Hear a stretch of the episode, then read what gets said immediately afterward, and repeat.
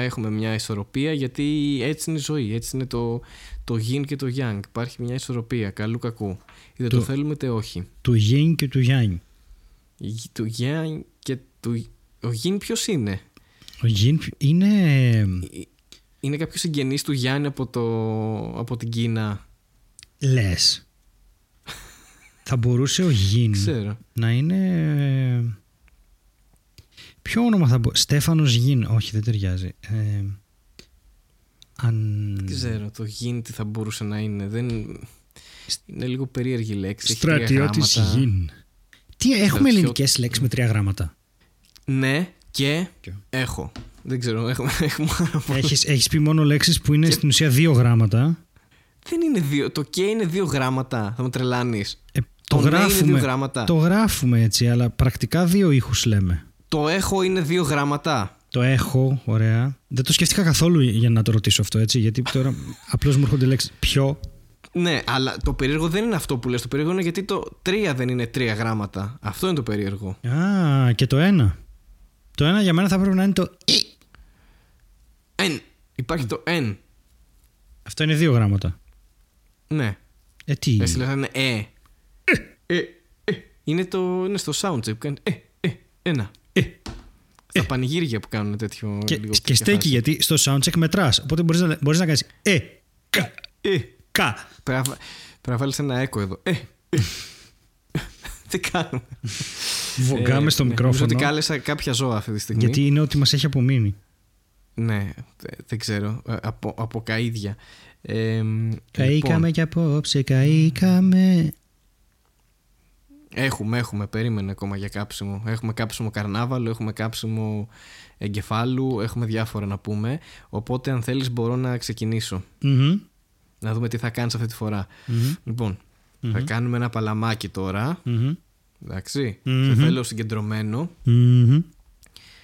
3, 2, 1. Γεια σας και καλώς ήρθατε. Μαρμελάδα Φράουλα επεισόδιο 54 Κάντε ένα χαμό λίγο από το σπίτι Γιατί είμαστε ακόμα στο σπίτι. Ω, Δεν ναι, έβαλες λοιπόν, άρθρο. Είμαστε... Γεια Τι; σας και καλώς ήρθατε Μαρμελάδα επεισόδιο 54. Ναι αυτό δεν τίποτα. Γιατί να βάλω άρθρο; Γεια σας και καλώς ήρθατε Μαρμελάδα ε, επεισόδιο 54 Μμμ. ε, Εγκεφαλικό Μια χαρά εισαγωγή Ξεκάθαρη ε, Χωρίς πολλές ε, περιστροφές και, Έτσι. και υπερθεματισμό Να μην Ε, αναρωτιόμαστε για το ο- ποιόν. Καθόλου και, Και για το το, ποσόν. ποιόν και για την ποιότητα. Α, το ποιόν είναι η ποιότητα. Το ποιόν είναι Αυτό. το ποιόν είσαι. Ξεκίνησε ο υπερθεματισμός ήδη νομίζω Στέλιο Ανατολίτης. Ο Στέλιος Ανατολίτης είναι ε, το παιδί που κάνουμε μαζί το podcast.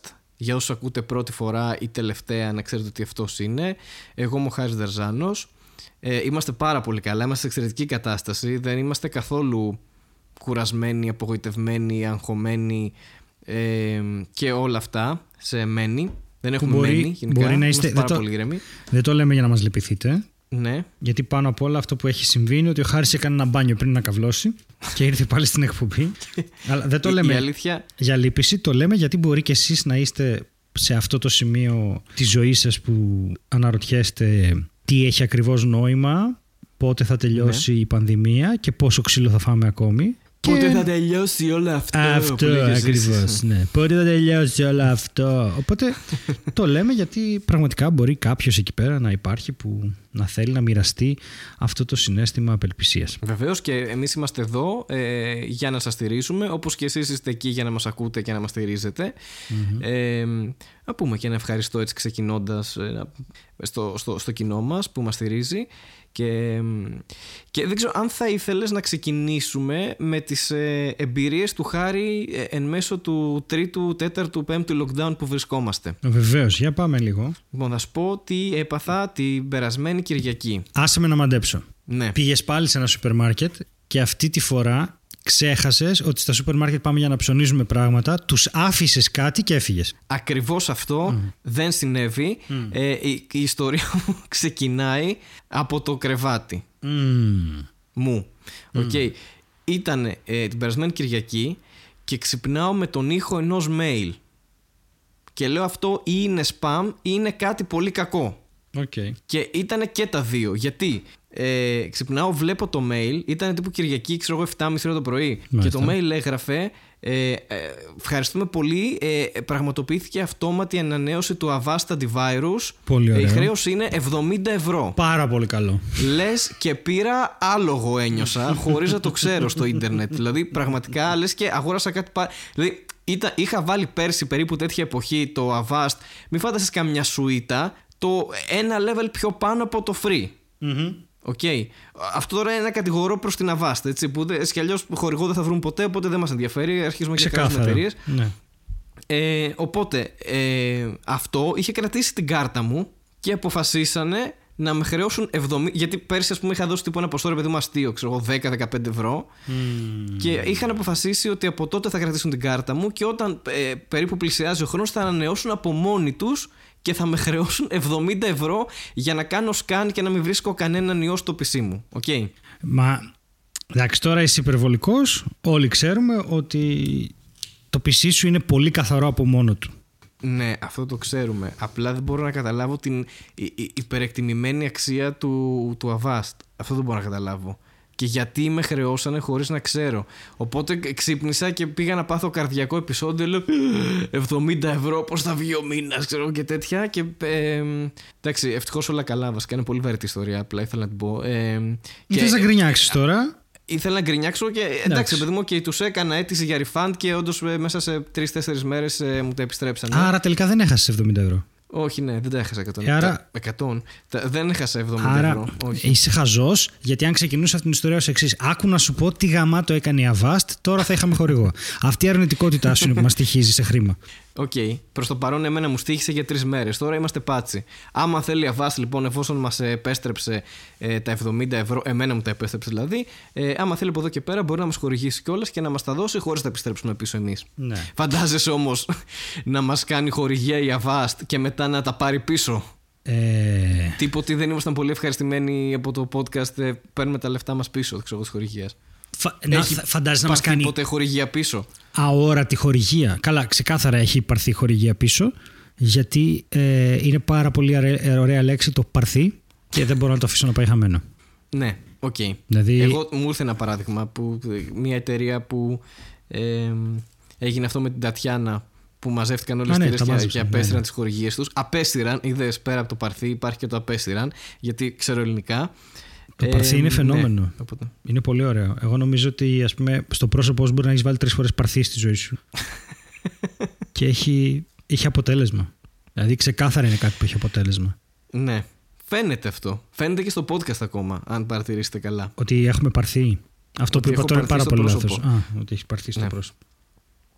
Ε, Είναι το Δεν λεγόμενο- ξέρω και ήθελα, ήθελα πάντως να το ανοίξω αυτό σαν κουβέντα γενικότερα. Αν έχεις πέσει ποτέ ε, θύμα scam γενικότερα ρε παιδί μου στη ζωή σου. Πέρα από το ίντερνετ scam που εντάξει αυτό δεν ήταν ακριβώς scam αλλά ήταν λίγο απαταιωνιά φάση ότι μπορεί να μην το είχα δει εγώ ας πούμε Κοίτα. και να με είχαν χρεώσει 70 ευρώ για antivirus που εντάξει 70 ευρώ για antivirus δεν πληρώνεις ούτε ξέρω εγώ για σερβερ που λέει ο λόγος. Ε, οπότε ε, ήθελα να σε ρωτήσω αν όντως έχεις βρεθεί και σε κάποια στιγμή στη ζωή σου μια αντίστοιχη θέση, όπως οι απλοί άνθρωποι, που να έχεις πέσει θύμα κάποιας απάτης, ηλεκτρονικής ή μη; Ξέρεις, έχω ένα φίλο που δεν ζει εδώ. Είναι στην Ιγυρία και είναι πρίγκιπας. Αχα. Και μια φορά μου έστειλε ένα email και μου είπε: Φίλε, είμαι ένας Νιγηριανός πρίγκιπας και βλέπω το stand-up σου. Α, Και, τελι... και φαν. και ήταν όντως Νιγηριανός πρίγκιπας. Δηλαδή Οκ. δεν έπεσα θύμα scam. Ναι. Αλλά πέρα από αυτήν την απολύτως πραγματική ιστορία, νομίζω ότι μία φορά ήρθαν να μας κάνουνε. Όχι ήρθαν να μας κάνουνε, συγγνώμη. Μία φορά ζήτησαν να μας κάνουνε μία ενημέρωση με τη μάνα μου όταν ήμασταν... Όταν ήμουν εγώ μικρός, καλά και η μάνα μου πιο μικρή φαντάζομαι, γιατί ο χρόνος έχει αυτό το περίεργο που. Ναι, και οι κυλάει- δύο ήσασταν πιο ναι, μικροί. κυλάει άμα και για τους τους δύο. ναι. ναι. δουλεύει. Κα- Τα ξεχνάω, ξέρεις. Ναι, ναι, εντάξει, και τώρα και αυτά έχουν περάσει χρόνια. Πού τα θυμάσαι τώρα. Ε, τι ναι, είχατε, εντάξει. ήσασταν το ίδιο πιο μικροί; Ε, ναι, τώρα. Είναι λίγο περίεργο αυτό. Και εγώ δεν το έχω καταλάβει ακόμα τελείως, αλλά Ε, ξέρω ναι, ότι τώρα ισχύει. εντάξει. Και δεν ξέρω αν ρωτήσω τη μάνα μου θα πιστεύει ότι ήταν μικρότερη τότε ή θα είναι ξέρεις, από αυτά που τα θυμάμαι μόνο εγώ. Και Ναι, αναλόγως τώρα. είναι λίγο περίεργο Αναλόγως. τώρα να μην ανασύρω και κακές αναμνήσεις. Πρέπει να ρωτήσουμε τύπου- την ίδια, ναι. Ναι. Ας πούμε ότι ήσουν όντως ή απλώς εγώ το θυμάμαι ότι. Anyway, ε, φτάνει η βλακεία. Μας είχαν ε, κάνει μια τεράστια ενημέρωση σε ένα μέρος στη Θεσσαλονίκη για ένα τεράστιο scam με διακοπές. Α, οκ. Ότι πας ρε παιδί μου και νοικιάζεις. κάτι σαν το Airbnb ήταν. Ναι. Και απλά τότε δεν το λέγανε Airbnb, το λέγανε απάτη. Ε, και μας βάλανε, παιδί μου, ναι, μας, βάλανε, μας καθίσανε και μας δείχνανε διάφορα συνδρομητικά πακέτα διακοπών, όπου πληρώνεις, ξέρω εγώ, ένα πακέτο 1000 ευρώ κάτι τέτοιο και έχεις δικαίωμα να πας σε αυτό το σπίτι ή στο άλλο σπίτι. Και τέλος πάντων ήταν ξεκάθαρο σκάμ και φύγαμε. Ε, φύγαμε χωρίς να καταλάβουμε ότι είναι σκάμ, γιατί τότε δεν ήταν της μόδας. Μιλάμε για 90s μάλλον. Ναι. Και δεν ήταν εύκολο να καταλάβεις ότι αυτό τώρα δεν θα πάει καλά. Ναι. Και πραγματικά αυτό που συνέβη είναι ότι μετά από κάτι μήνες τους πιάσανε, τύπου τους πιάσαν και τους γαλάφασαν στις ειδήσει. Okay, Είχαν σηκώσει πολλά λεφτά από πολύ κόσμο. Πω... Ε, αλλά αυτοί όμως ουσιαστικά πουλούσαν κάτι άλλο ρε παιδί μου, okay. Δηλαδή είναι πιο εξόφθαλμο. Ναι, αλλά ήταν πολύ υλική η πιστοτική κάρτα που ήθελαν. Κατάλαβες. Ναι. Όχι, ναι, το χρήμα που ήθελαν σε αντάλλαγα με αυτό που δεν πουλούσαν. Ε, ναι, ήταν ξεκάθαρα ναι. αληθινό. Δεν... Ε, άλλο θύμα απάτης. Καλά, θυμάμαι μια φορά το θείο μου, τον Ηλία να μου λέει Άσε ρε τι έπαθα, του λέει τι έπαθες, ε, μου πούλησαν μια βιντεοκάμερα και τελικά ήταν κασετόφωνο. Ε, ναι. ναι. Α, ήταν, ήταν κάτι όμως που δούλευε. Ναι, ήταν κασετόφωνο και ραδιόφωνο μαζί. Τέλειο. Ναι. Okay. Και του, του έδωσε 200 ευρώ τι κατά, ένας τύπος στο δρόμο. Ε, είναι ακριβώς η ίδια τιμή, ναι, θα σου πω. Και εγώ έχω ναι. ένα περιστατικό τέτοιο. Ε, ε, φα, φαντάζομαι ότι έχει κάποιο. Δεν ξέρω, τα ρήφα της κατά. Και... δεν, ξέρω. Ε, το αστείο δεν είναι αυτό. Το αστείο είναι. Έχω. Ε, ρε, με πλησίασε ένας τύπος στα κτέλ όταν πήγαινα για tour πριν κάνα δύο χρόνια και μου λέει: Έλα ρε Μπρούκλι, έλα ρε Μπρούκλι, έλα ρε, πάρει μια, μια κολόνια. Αφού είσαι ωραίος. Ναι. Και μου εντάξει, δεν έχω ξανακούσει ποτέ αυτή τη δικαιολογία στη ζωή μου. και του λέω, Όχι, δεν θέλω. Έλα, ρε, εσύ είσαι ωραίος. Πέντε ευρώ είναι. Τι, έλα, έχει πέντε ευρώ. Του λέω, Βασικά έχω πέντε ευρώ και μου λείπει και κολόνια. Άντε, φέρε μία. Και μου δίνει μια Tom Ford. Και μου λέει, περίμενε, ναι. περίμενε. Όχι αυτήν. Να σε κοροϊδεύω. Τόσο αυτήν. Και μου δίνει μια Tom Ford τέλος πάντων. Α, άρα στην άλλαξε την αρχική. Ναι, ναι, ναι. Μου δώσει την ναι. καλή. Και δεν έπαιξε κάποιος σκάμι. Η κολόνια ήταν ωραιότατη και... Τι plot twist ήταν ναι, αυτό. Ήταν πάρα πολύ ωραία και την έσπασα μια μισή εβδομάδα μετά. και τη σκόρπισα στο σπίτι και μύριζε πάρα πολύ ωραία Tom Ford όλο το σπίτι. Δεν περίμενα. Δηλαδή, σου ζήτησα ρε άνθρωπε να μου πεις μια ιστορία σκάμ και εσύ μου λες ότι αγόρασες κολόνια απλά. Δηλαδή, αυτό μου εξηγεί αυτή τη ε, στιγμή. περίμενα να την. Περίμενα ρε παιδί μου ότι αυτά τα 5 ευρώ που έχω δώσει θα είναι νερό. Θα έχω πάρει ναι. 5 ευρώ νερό ναι. με ωραίο μπουκάλι αυτό και σκεφτόμουν ότι εντάξει, επειδή παίρνω κολόνια χήμα καμιά φορά, να πάω να βάλω χήμα κολόνια. Καλά, χήμα κολόνια, ποδοσφαιριστής, Ισλανδία. ναι, ναι. 36 χρονών, μεταγραφή στον Ολυμπιακό. Ο χήμα κολόνια παίρνει την μπάλα. Υπέροχο. Αχ, χήμα κολόνια, ναι, όντως θα μπορούσε να είναι. Ε, εντάξει, άνετα. Ε, εγώ θυμάμαι σκάμ που εννοείται ε, ε, τα απόλυτα θύματα ήταν παιδιά που πηγαίναν πενταήμεροι οπότε θυμάμαι όταν είχα πάει ρόντα ένας μαθητής ήταν τότε όντως ε, αρχές 2000, 2002 ας πούμε ε, ήταν ας πούμε η φάση που παίζανε full κάμερες και mm. Κλασικά τώρα στη Ρόδο και τα λοιπά μαθητές που έχουν λεφτά για να περάσουν την πενταήμερη τον ναι, πλησίασε ένας τύπος ένα συμμαθητή μου και του λέει ε, φίλε, θες κάμερα και τα κλασικά και αυτά, ρε παιδί μου. Όχι, όχι, όχι, να την κάνω. Ρε φίλε, πάρε να καλή, του δίνω μόνο 200 ευρώ και τα λοιπά. Τέλος πάντων, δεν, δεν πολύ του πήρε χρόνο για να το ψήσει. Δίνει 200 ευρώ, παίρνει το κουτί, το φέρνει στο ξενοδοχείο, ανοίγει και προφανώς είχε μέσα ένα τούβλο. Mm. Ε, και ένα αυτοκόλλητο. Και απλά θυμάμαι να παίρνει το αυτοκόλλητο, να έχει ξενερώσει φούλα, ας πούμε, να, να έχει κοκκινήσει ή να έχει φτάσει πίεση 150 και απλά τον θυμάμαι να κολλάει το αυτοκόλλητο στη, στην τηλεόραση του ξενοδοχείου και ένας άλλος φίλος να γελάει στη μούρη του, ξέρω εγώ που τον κοροϊδέψαν έτσι. Ναι. Πάρα πολύ άσχημο σκηνικό. Εγώ νιώσα πάρα πολύ άσχημα γι' αυτό. Ναι, Γενικά είναι. το να πέφτεις στη μασκάμ είναι, είναι, ναι, ναι, είναι φοβερή ξενέρα. Καταρχά ναι. νιώθεις εντελώς ηλίθιος που το πίστεψες, ας πούμε. Δηλαδή τεράστια. Ε, τεράστια ντροπή, ας πούμε, για αυτό που συνέβη. Και εντάξει, γι' αυτό πάντα πέρα από το Στέλιο Ανατολίτη που πήρε κανονικά κολόνια. Γενικά μην το κάνετε, ρε παιδί μου, αυτό. και, και δεν ξέρω, το δεύτερο σκηνικό που νομίζω το έχω ξαναπεί στη Μαρμελάδα, αλλά είχε πάρα πολύ πλάκα, ήταν τότε που ο πατέρας μου είχε αγοράσει δύο iPhone με 100 ευρώ. και αυτό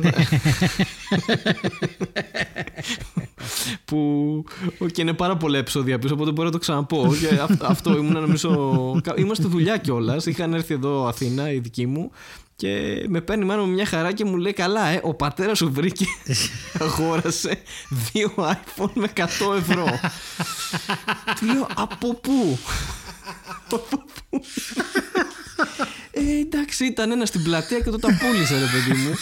Α ωραία λέω μια χαρά. Για ανοίξτε λίγο μέσα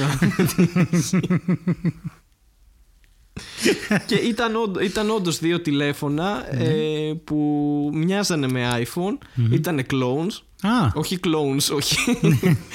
ε, εντάξει, δεν είχαμε και clone και μπαλόνια που λέγανε και τέτοια. όχι, πέφτουν εδώ. Κάτι βιταμίνες που ε, Όχι αυτός που έγινε στο Luben Viral που του λέει είχατε πάρτι και λέει εντάξει, δεν είχαμε και clone και μπαλόνια. Απλά έπαιζα το ρέμα τζόρε και τέτοια. Ε, και αυτό ρε παιδί μου, είχε τα κλόνους iPhone είχε αγοράσει. Ε, το, του πήρε περίπου 4 χρόνια για να τον πείσει ότι δεν είναι κανονικό iPhone, ενώ αυτός το πίστευε ακόμα ότι είναι. Α, ναι. Ναι, ναι, το πίστευε, το πίστευε. Λέω, όχι, εγώ πήρα δύο iPhone με και του λέω αυτό δεν είναι iPhone. του λέω, κοίτα το δικό μου, ξέρω εγώ, και κοίτα δίπλα αυτό πώς είναι. Που ήταν σαν να βάλεις μια κονσόλα Tetris, ε, ξέρεις αυτό που παίζαμε, και δίπλα ξέρω εγώ ένα κανονικό κινητό και δεν καταλάβαινε καμία διαφορά. έχει, έχει 150 πρεσβυωπία και καταρχάς δεν κοιτάει την οθόνη. Είναι, πατάει στην τύχη, άμα ανάβει φως είναι κομπλέ, ρε παιδί μου. Οκ, αυτό μέχρι εκεί. Οπότε δεν έβλεπε καμία διαφορά. Οπότε για τον πατέρα μου όντως είχε αγοράσει iPhone ε, 2 με 100 ευρώ. Οπότε δεν έχει καμία διαφορά με τη δική σου ιστορία τώρα που το σκέφτομαι. Πήγε να αγοράσει δύο. Βασικά πήγε απλά μέχρι το περίπτερο. Του έκατσε να αγοράσει δύο iPhone με 100 ευρώ. Ήξερε ότι είναι ακριβά, το είχε ακούσει. Οπότε σου λέει, Εγώ το κατάφερα. Γιατί να μην το πιστέψουμε αυτή τη στιγμή; Όλοι αυτό που ακούμε αυτήν την ιστορία. Έχεις κάνει. Έχεις πει πράγματα που πρέπει να πεις στον ψυχολόγο σου, να ξέρεις. Οκ, ναι. Και έχω και πάρα πολλά που δεν έχω πει εδώ που πρέπει να πω στον ψυχολόγο. Ναι, φαντάζομαι. Ναι, ναι. ναι. Όχ, να είσαι καλά, ρε μπαμπά του Χάρη. Οπότε, ναι. Μάλιστα. Ο πατέρας μου καταρχάς δεν σκαμάρεται ποτέ. Δηλαδή, τύπου άμα χάσει λεφτά, mm. μπορεί να, χάσει, να έχει στην τσέπη του, ξέρω εγώ, 300 ευρώ, ρε παιδί μου. Mm. να έχει βγάλει από την τράπεζα να πάει να πληρώσει κάτι. Τα χάνει ε, και μετά είναι σε φάση εντάξει, δεν πειράζει. Έχασα 400 ευρώ. Δηλαδή δεν φταίω εγώ, ρε παιδί μου, OK, okay, έγινε. Ξέρω, μπορεί να τα κλέψανε στον δρόμο, να, τα, να του πέσανε στο, όταν πήγε να αγοράσει καφέ, αλλά δεν τον νοιάζει άμα το κάνει ο ίδιος. Δηλαδή πιστεύει ότι εντάξει, δεν έγινε και κάτι. Θεός. Συνήθως τον κλέβουν η αλήθεια είναι. τον κλέβουν, αλλά, okay. Σοβαρά μιλάς τώρα. Ναι, ναι, δεν θέλει να παραδεχτεί ότι έκανε λάθος, ρε παιδί μου. Είναι σε φάση, OK, okay, εντάξει. 300 ευρώ πας καλά. Ε, εντάξει, οκ. Κάτσε, περίμενε, περίμενε. Περίμενε, έχεις μπερδέψει πάρα πολύ.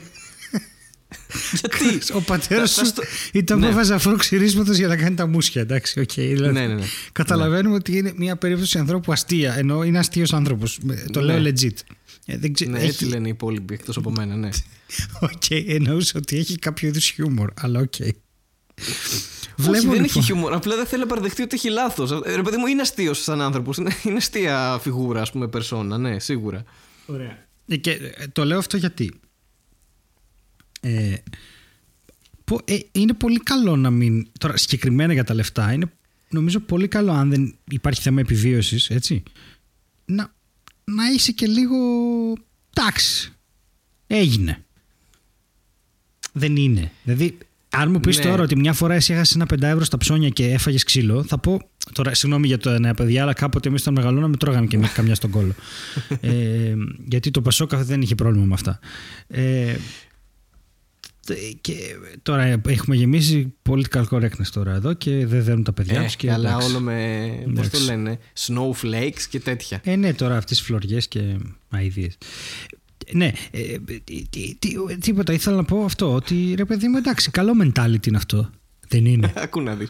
Θα σου πω, γενικά έχει ένα mentality, δεν με νοιάζει τίποτα. Ναι. Αλλά σε σημείο που είναι σχεδόν επικίνδυνο για τον ίδιο. Δηλαδή, Εντάξει, Τ- οκ. Τώρα τι να σου πω, ας πούμε, έχει τύχει να θέλουμε να πάμε ταξίδι και να μου λέει ότι ε, πριν μια εβδομάδα είχε μείνει από την μπαταρία του αυτοκινήτου. Ναι, OK. OK, και να, να επιμένει. Εν τω μεταξύ, για να πάμε στο χωριό του ας πούμε, που θέλει, έπρεπε να περάσουμε βουνά χωρίς φώτα, με ομίχλη, καλοκαιριάτικα, Ναι, δεν το κάνεις χωρίς μπαταρία αυτό, αλεπούδες, ναι. Ναι, ναι, ναι, φίδια οκ. και τέτοια. Και να λέει ότι όχι, θα πάμε με το δικό μου αμάξι, ξέρω εγώ. Και με το δεύτερο αμάξι που έχουμε, δεν ήθελε να πάμε για κανένα λόγο. Μμ. Και ε, εφόσον τον πιέσαμε, απλά δέχτηκε να πάει να βγάλει την μπαταρία από το άλλο αμάξι. Και να τη φέρει. Επέμενε να μην πάμε με το άλλο αμάξι. Να τη βγάλει την μπαταρία, να τη βάλει στο τέτοιο. Και τελικά δεν τα κατάφερε και φύγαμε με το αμάξι που είχε τη χαλασμένη μπαταρία. και ευτυχώς δεν πάθαμε τίποτα. Οκ. Δηλαδή είναι σε φάση δεν θα γίνει τίποτα, ρε παιδί μου. Οκ, δεν θα γίνει κάτι, δεν θα πάθουμε τίποτα. Αλλά ναι, ξέρεις, είναι λίγο στο, στα όρια του τέτοιου. Του επικίνδυνου. Μάλιστα. και είναι σε φάση ότι θέλω να σου πω ρε παιδί μου, δεν είναι αυτό που λες cool με τα λεφτά πάντα. Δηλαδή, αν του πεις, ξέρω εγώ, πήγα και πήρα μια οδοντόκρεμα που κάνει 18 ευρώ. Ναι, θα σου πει. Θα σου αγόρι πει μου. τι 18 ευρώ! Αλλά την επόμενη μέρα μπορεί να γυρίσει με ένα πριόνι που δεν χρειάζεται που κάνει 600 ευρώ, ας πούμε. Απλά για να το έχει. δεν, δεν έχει καμία λογική αυτό που σου λέω. Είναι σαν το αντίθετο του, του πιστωτικού ορίου, ας πούμε. Δεν ξέρω. Ότι λειτουργεί από ένα και πάνω δεν τον νοιάζει. Ένα ποσό και πάνω και Ναι, δεν τον οκ. νοιάζει καθόλου, ρε παιδί Οκ, μου. οκ. Κατάλαβα. Στα μικροποσά τα χαλάμε λίγο. Το Αλλά κατάλαβα. ναι, οκ. Εντάξει, οκ, οκ. Υπάρχει μια. Εντάξει. Υπάρχει ένα. Α, ναι, αν χάσω εγώ λεφτά, προφανώς δεν θα είναι το ίδιο. Θα φάω κράξιμο. Δεν είναι ότι. Αν χάσεις δικά Αλλά σου ναι, λεφτά. Έχει, έχει, αυτή, τη- έχεις αυτές τις αντιφάσεις τώρα. Τι να κάνουμε. έτσι Κάτσε είναι ο ακόμα και αν χάσεις δικά σου λεφτά. άνθρωπος. Ναι, αμέ. Εννοείται. Όχι, είναι αυτό το κλασικό αφού δεν προσέχεις. Ε, Πώς μου τη πάει αυτό. Ενώ σου ξαναλέω ο ίδιος, ε, ε, πέρσι τα Χριστούγεννα με υποδέχτηκε ότι έχασα 300 ευρώ. Να, εδώ που καθόμαστε, αυτό το καφέ. Γιατί είχα πάει με το κτέλ, και π- κατέβηκε να με πάρει και ήταν απέναντι ένα καφέ και μου λέει Να, εδώ τα έχασα. Τώρα δεν ξέρω, μου τα πήρε κάποιος από εδώ, τα έχασα στο δρόμο, μου λέει Δεν ξέρω, αλλά μάλλον εδώ πέρα μου είχαν πέσει. Μάλιστα. Αυτό. Οπότε τώρα α, βγάλε άκρη τέλος πάντων. Ναι, δεν ξέρω πώς το παλεύεις, να σου πω την αλήθεια. Ε, εντάξει, μωρέ, δεν ασχολούμαι τόσο. Αυτό, Αυτό εννοώ, ε, γιατί μπορεί να, άμα όντως λες ότι υπάρχει ένα σημείο στο οποίο δεν προσέχει για τη δική του η- υγεία, ας πούμε, ε, εντάξει, λες ότι πω, θα σε βρω κάπου τώρα. Δεν. Ναι, ρε παιδί μου, είναι ένας Leslie Nielsen σκέψου αυτό. Ναι, δηλαδή οκ, οκ. θα περάσει δίπλα του ένα δόρυ, ξέρω εγώ, και θα καρφωθεί στον τοίχο. Είναι τέτοια η φάση του, ας πούμε. Ναι, ναι, εντάξει. Θα παλεύει με κάποιο οξύ και θα του περάσει στη ρίζα από το μάτι, ας πούμε, που το βλέπεις αυτό και είναι αστείο, αλλά άμα του πέφτει στο μάτι θα, θα το έχανε. Θα Είναι υπήρχε τέτοια πρόβλημα. φάση, ας πούμε. Ναι, οκ, σε τέτοιο κατάλαβα. βαθμό επικινδυνότητας και κωμωδίας. Καταλαβαίνεις. Ναι, καταλαβαίνω. Απλά ε, in real life, ας πούμε, που το κάνει πιο. Ναι. Όχι, πολύ κακό. Εντάξει. ναι Τι να ναι, πω. εντάξει, οκ. Δεν ξέρω. Δεν έχω μπαμπά, δεν ξέρω. Είναι. Όχι, αυτό δεν ισχύει με τους μπαμπάδες. Μόνο ξέρεις και σε άλλους ανθρώπους, ρε παιδί μου. Ε, είναι δεν ότι- ξέρω. Νομίζω ότι υπάρχει μια, ένα goofiness που έχουν μόνο οι μπαμπάδες. Ναι, Πατριαρχικά οκ. εννοώ. Δηλαδή τους έχουν μάθει ότι κάποια πράγματα πρέπει να τα κάνουν γιατί είναι άντρες. Κατάλαβες. Ή κάτι τέτοιο. Δεν Ναι. ξέρω. Κάτι. Ναι, ναι. Οι boomers γενικότερα, όχι Καλά, μόνο οι, μπαμπάδες, οι θα boomers έλεγα, είναι ναι. σίγουρα έχουν λογική ότι κάποια πράγματα που για μας έχουν σημασία αυτοί δεν καταλαβαίνουν τίποτα και το αντίθετο. Ναι. Δηλαδή και το το να- αντίθετο εννοείται. Ναι, το να, το να πεις εσύ ότι θα δίνω 3 ευρώ για μια οδοντόκρεμα, ρε παιδί μου, γιατί ε, τα δόντια μου είναι ευαίσθητα και με βοηθάει να πηγαίνω λιγότερο στον οδοντίατρο και έτσι εξοικονομώ 50 ευρώ. Ε, θα σου Ναι. πει, τι λες, ρε, τρε, κάνε ρε οικονομία. Δεν καταλαβαίνουν. Ε, Αυτό το συναντάω πολύ, ας πούμε, με boomers. Και το αντίθετο είναι, ας πούμε, όταν ε, σου στέλνουν κυφάκια που έχει την Παναγία, γλυκές καλησπέρες με σπαθιά και, και τόξα και καράβια από πίσω. Αυτά, ας πούμε, δεν τα χρειαζόμαστε, αλλά πάλι δεν το καταλαβαίνουν. Ήθελα να Μπορούν να ρωτήσω. γράψουν απλά ένα γεια. Ναι, ήθελα να ρωτήσω. Ε, Ναι. Τι η φάση με τα κυφάκια και τις Παναγίες. Ε, είναι ωραία. Εγώ πλέον σε ένα chat με κάτι φίλους το έχουμε καθιερώσει και μιλάμε μόνο έτσι με τέτοια κυφάκια. Προσπαθούμε πώς να κάνουμε συνεννοείστε; διαγωνισμό ποιο θα βρει το χειρότερο. Μάλιστα. Τι που δεν λέμε καλημέρα, θα βρούμε ένα, το χειρότερο γκίφ, ρε παιδί μου, που έχει ένα ματωμένο τριαντάφυλλο και ένα καφέ από πάνω μαζί με ένα καρπούζι και κάτι αστέρια που αναβοσβήνουν και λένε ε, η, η Δευτέρα, η Τρίτη είναι η δεύτερη Δευτέρα και κάτι τέτοια. Δηλαδή κάτι τρελά που, δεν, που αυτό το πράγμα για να το φτιάξεις θέλει δουλειά έτσι, δεν είναι απλό. Δηλαδή θε- θέλει ένα, ένα κόπο για να φτιάξει ένα τέτοιο GIF. Δεν ξέρω που τα, ποιος τα φτιάχνει, αλλά πάντως τα βρίσκουν και τα στέλνουν. Οπότε εγώ για πλάκα σου λέω το έχω καθιερώσει και με, σε ένα chat συγκεκριμένο στέλνω μόνο τέτοια. Μόνο με τέτοια επικοινωνούμε. Οκ. Δηλαδή, Εγώ όχι γιατί με δεν είμαι λέξεις. σε αυτό το chat στο οποίο είναι σίγουρο ο Φουντούλης; Θα σε βάλω. Όχι, δεν είναι, δεν είναι κωμικοί μέσα σε αυτό το chat. Α, ναι, ε, τότε εντάξει. Ναι, είναι από τη- κάτι παιδιά από τη μασονική στοά. Δεν είναι... Α, γι' αυτό Ναι, δεν ναι. είμαι μέσα, ρε, γιατί εγώ είμαι με τους άλλους. Εντάξει, έχουμε το δικό μας γκρουπ. Α, είσαι με τους άλλους, ναι. Ε, πρέπει να υπάρχει και εδώ ένας διαχωρισμός. Δεν μπορούμε να είμαστε το ίδιο. ε, δεν μπορούμε τώρα, Επειδή είμαστε εντάξει. απλά στο κεφάλι σου τώρα Ε, και οι ναι. δύο. Ξέρεις, ο αρχιμασόνος ο Τάσος έχει Ναι. θέμα με αυτά. Γιατί προφανώς ένας αρχιμασόνος είναι Τάσος. ναι, εννοείται. Γιατί μπορεί να αναστηθεί, είναι αναστάσιο.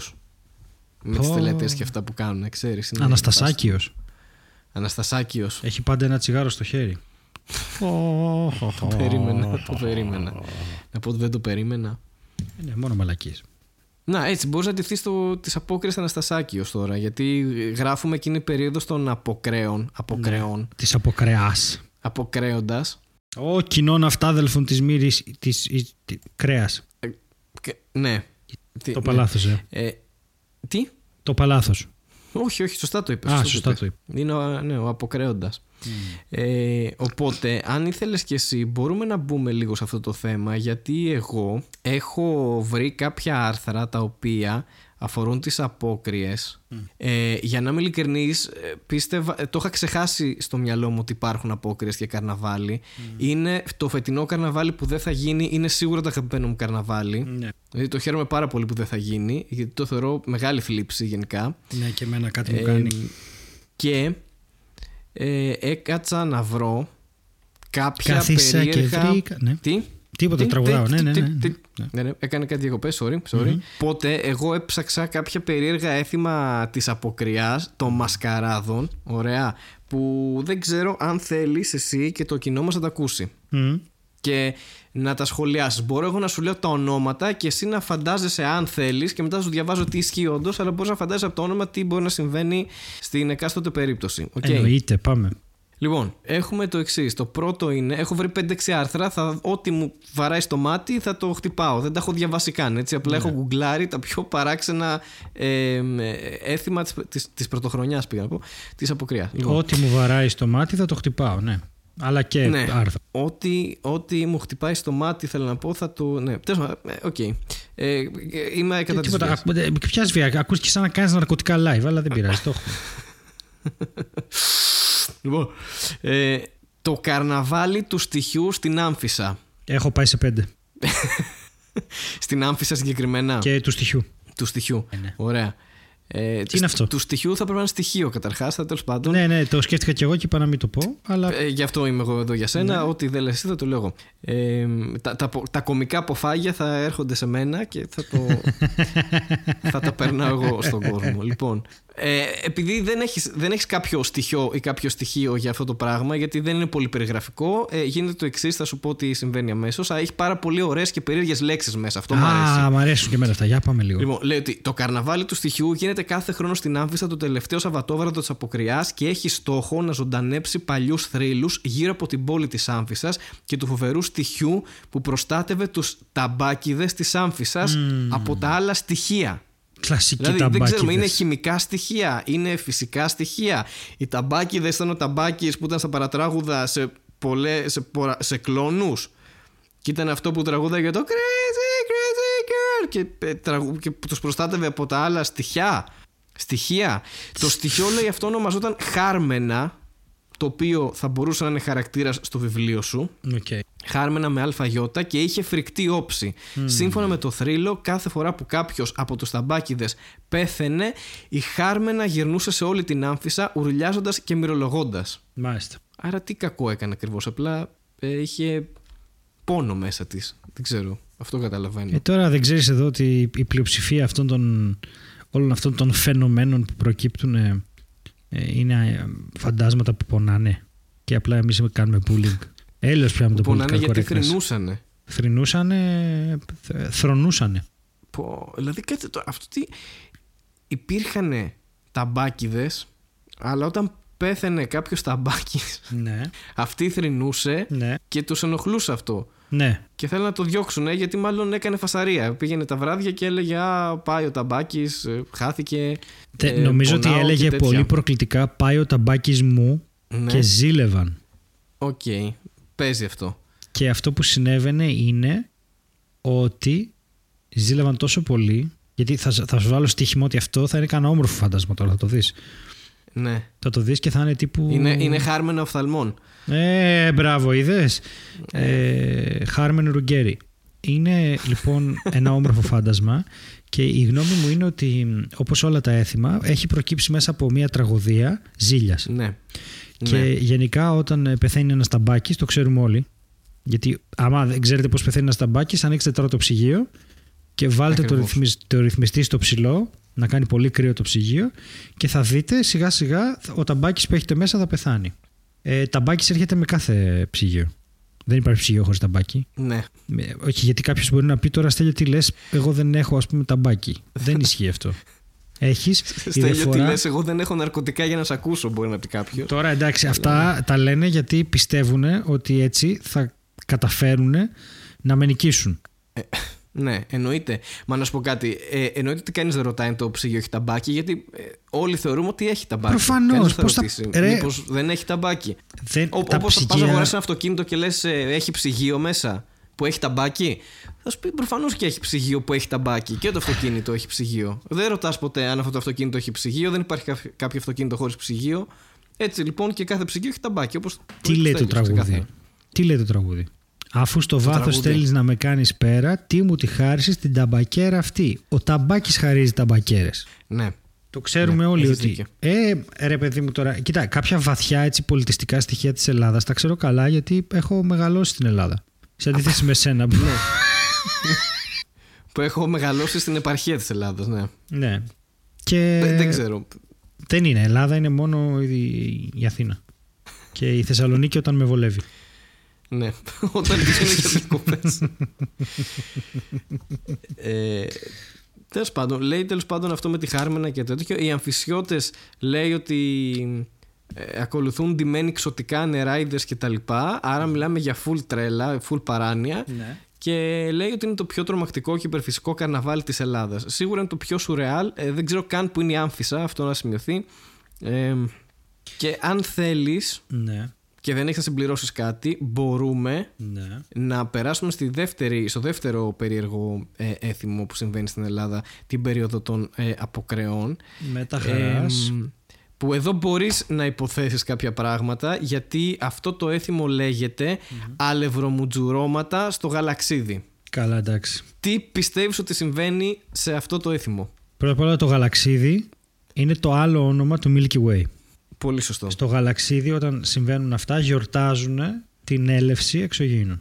Και Ναι. αυτό που συμβαίνει κάθε φορά στο γαλαξίδι, γιατί έχω πάει πολλές φορές, ε, πάντα στα Εσύ συνέχεια αλευρομουτζουρώματα. στα καρναβάλια πήγαινες σε όλη την Ελλάδα έτσι. Μα είναι δυνατόν, ξέρεις γιατί με λένε Ανατολή τι; Ναι. Γιατί; Περιμένω να ακούσω. Α, δεν το ξέρω, αλλά. ναι. Ούτε εγώ, αλλά είπα να μάθω. Μπας, Αν ήξερες, θα με Ναι, βοηθήσει. οκ. να Όχι, γρήγορα όχι, που ναι, ψάχνω. ναι, δεν είχα ιδέα κι εγώ. Ο Μπορούμε να λόγος που ρωτήσουμε. ταξιδεύω από απόκρια σε απόκρια είναι γιατί κάποτε μου είπε ένας Άρα Ανατολίτη Καρναβάλι και το πήρα προσωπικά και νομίζω ότι συνδέεται Α, το όνομά μου με αυτό. Ναι, ναι, ναι. Ε, πες τώρα λοιπόν, τι γίνεται σε αυτό το πράγμα; Λοιπόν, τι γίνεται σε αυτό; Ε, το Γαλαξίδι, πέρα ότι θα μπορούσε να είναι το ξύδι του γαλαξία του σούπερ μάρκετ Ναι. ε, ή γάλα με ξύδι, ε, είναι ομολογουμένως το πιο διασκεδαστικό και αστείο έθιμο για την αποκριά. Θαυμαστικό. Το έθιμο αυτό πραγματοποιείται κάθε καθαρά Δευτέρα. Εδώ θέλει προσοχή γιατί είναι μετά το, το καρναβάλι, την Κυριακή του καρναβαλιού. Οκ, οκ. Και έχει στόχο να μουτζουρωθούν όλοι οι κάτοικοι με αλεύρι. Δεν το περίμενα καθόλου από τον τίτλο. Γι' αυτό το λόγο διατίθενται κάθε χρόνο μεγάλες ποσότητες αλευριού. Οπότε αυτοί τώρα ε, κατουρώντας την κατοχή εντελώς αρχίζουν Ναι. και πετάνε αλεύρι ένα Αλεύρι στον ένας άλλο. στον ξέρω άλλο. εγώ, λες και δεν έχει καμία αξία το αλεύρι. Ε, με- η λαϊκή αυτή γιορτή φημολογείται ότι προήλθε από τη Σικελία. Ε, το έθιμο αυτό έφεραν στο Γαλαξίδι οι ναυτικοί. Δεν λέει Οκ. ποιοι ναυτικοί. Έλληνες ήταν, Τούρκοι ναυτικοί. Σικελοί. Ήταν, ξέρω εγώ. Οι Ινδοί, άνθρωποι που τι; είχαν συνδέσει με τη Σικελία, μάλλον. Ναι, πολύ, πολύ πιθανόν ήταν Ιταλοί, οι οποίοι ήθελαν να μιμηθούν το τεράστιο πάρτι με χρώματα που γινόταν στη Σικελία και για να, πετύχουν, για να πετύχουν αυτό το σκοπό χρησιμοποίησαν αλεύρι, λουλάκι και βερνίκι. Μμμ.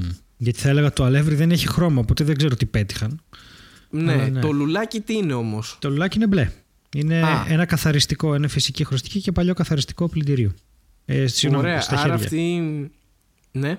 Το λουλάκι έχει πάρα πολύ ωραίο χρώμα. Κάτσε να στο δείξω, είναι πάρα πάρα πολύ ωραίο το χρώμα. να μου δείξει το χρώμα και όσο εσύ ψάχνει το χρώμα, να πω ότι αυτοί δηλαδή θέλουν να κάνουν ένα, πώς λέγεται, color festival που κάναν κάθε χρόνο στο ΆΚΑ που γίνονταν με τα χρώματα και αυτά και τη σκόνη, αλλά με αλεύρι. Ναι. Εγώ ξέρω τι Δηλαδή, σκέφτομαι. ναι. Σκέφτομαι Ήταν εκεί αυτούς πέρα σαν τους- γιουβαρλάκια όλοι και. ναι. Σκέφτομαι τους καημένους σαν γιουφαρλάκια. λέει. Σαν κεφτέδες, βέβαια.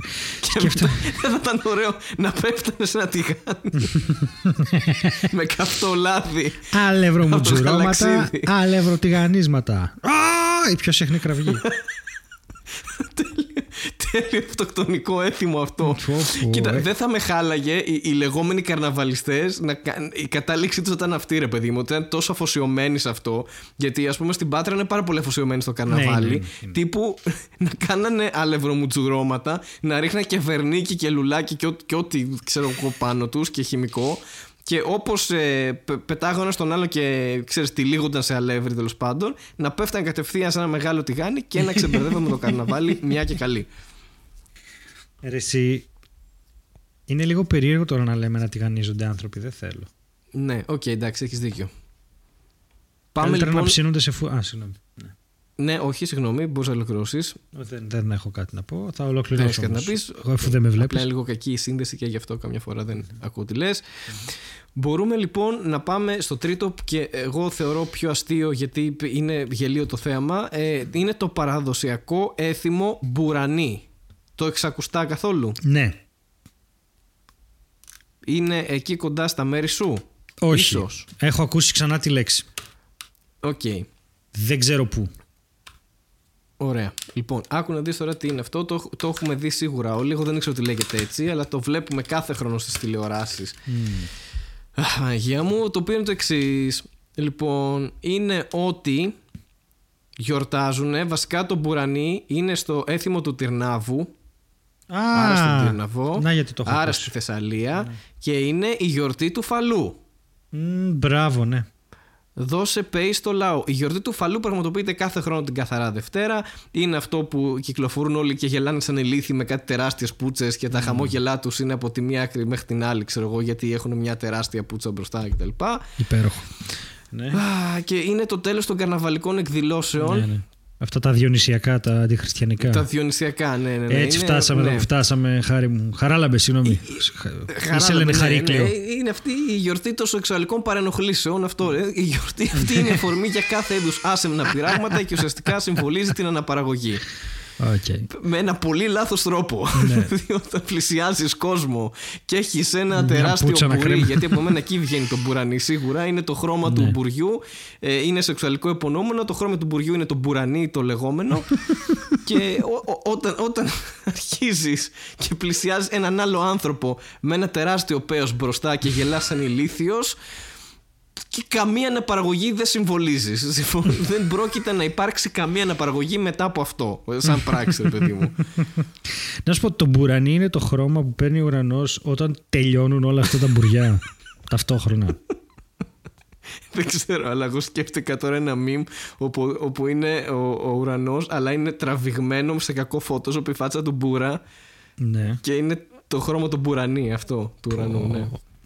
Πάρα πολύ κακό. Αλλά κάτι μου λέει Ευχαριστώ, ότι ευχαριστώ. με το που Αλλά έχουμε τελειώσουμε. καρναβάλι όμως. Ναι, την ηχογράφηση. Κάποιος θα πάει στο group των κομικών και θα βάλει από εμάς τους δύο ε, ένα πέος με το κεφάλι του μπούρα.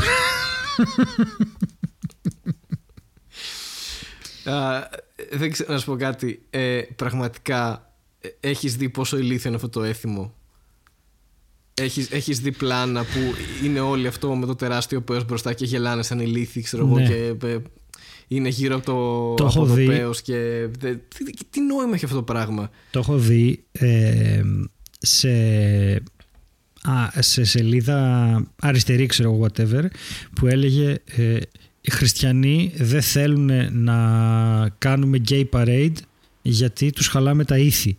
Από κάτω. Meanwhile, οι χριστιανοί στις απόκριση. Και είναι άντρες που γλύφουν πούτσες. είναι από τα καλύτερα που έχω δει. θα, θα σου στείλω, θα σου στείλω τώρα το, το άρθρο. Πήγαινε στο τέλος του να δεις φωτογραφίες. Πόσο ηλίθια χαρούμενοι είναι όλοι που κρατάνε πούτσες στα χέρια. Αυτό, σαν, ναι. σαν, σαν λαμπάδες στο Πάσχα, έτσι. και είναι χαρούμενοι και γελάνε. Και στην τελευταία φωτογραφία έχει μια τεράστια μαϊμού που έχει ανθρώπινο πέος όμως στο, στο σημείο, στο επίμαχο ε, και απλά έκανα τη σύνδεση και σκέφτηκα ότι το μόνο ζώο που ε, είναι τεχνητό, φτιάχνεται, είναι σε άλλη χώρα και δικαιούται να έχει ένα τεράστιο πέος είναι το καυλοκάτσικο στη Σουηδία. Ναι ρε φίλε, έχεις δίκιο. Και εδώ έρχομαι να κάνω μια πρόταση.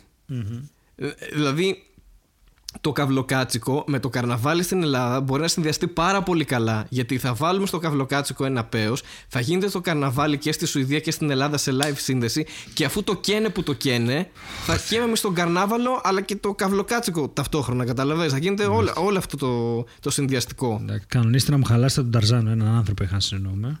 Τελείως το είχα και αυτό εντελώς. Έχει συνδυάσει τώρα όλο το Είδες. ζωικό βασίλειο με ανθρώπινες πούτσες. Αυτό είναι. Εν τω Μα, μεταξύ συγγνώμη, είναι, είναι βλέπεις τι απίστευτα γίνεται στον χαρούμενοι. Τύρναβο, Ναι, ναι, πλάκα είναι μου απίστευτα κάνεις. χαρούμενοι. Απίστευτα χαρούμενοι για, αυτ- για το κατόρθωμά τους. Εν τω μεταξύ είναι περίεργο. Βλέπεις μεγάλους ανθρώπους με τραγιάσκες και πέει στα χέρι. Είναι, στα χέρι. Στο χέρι.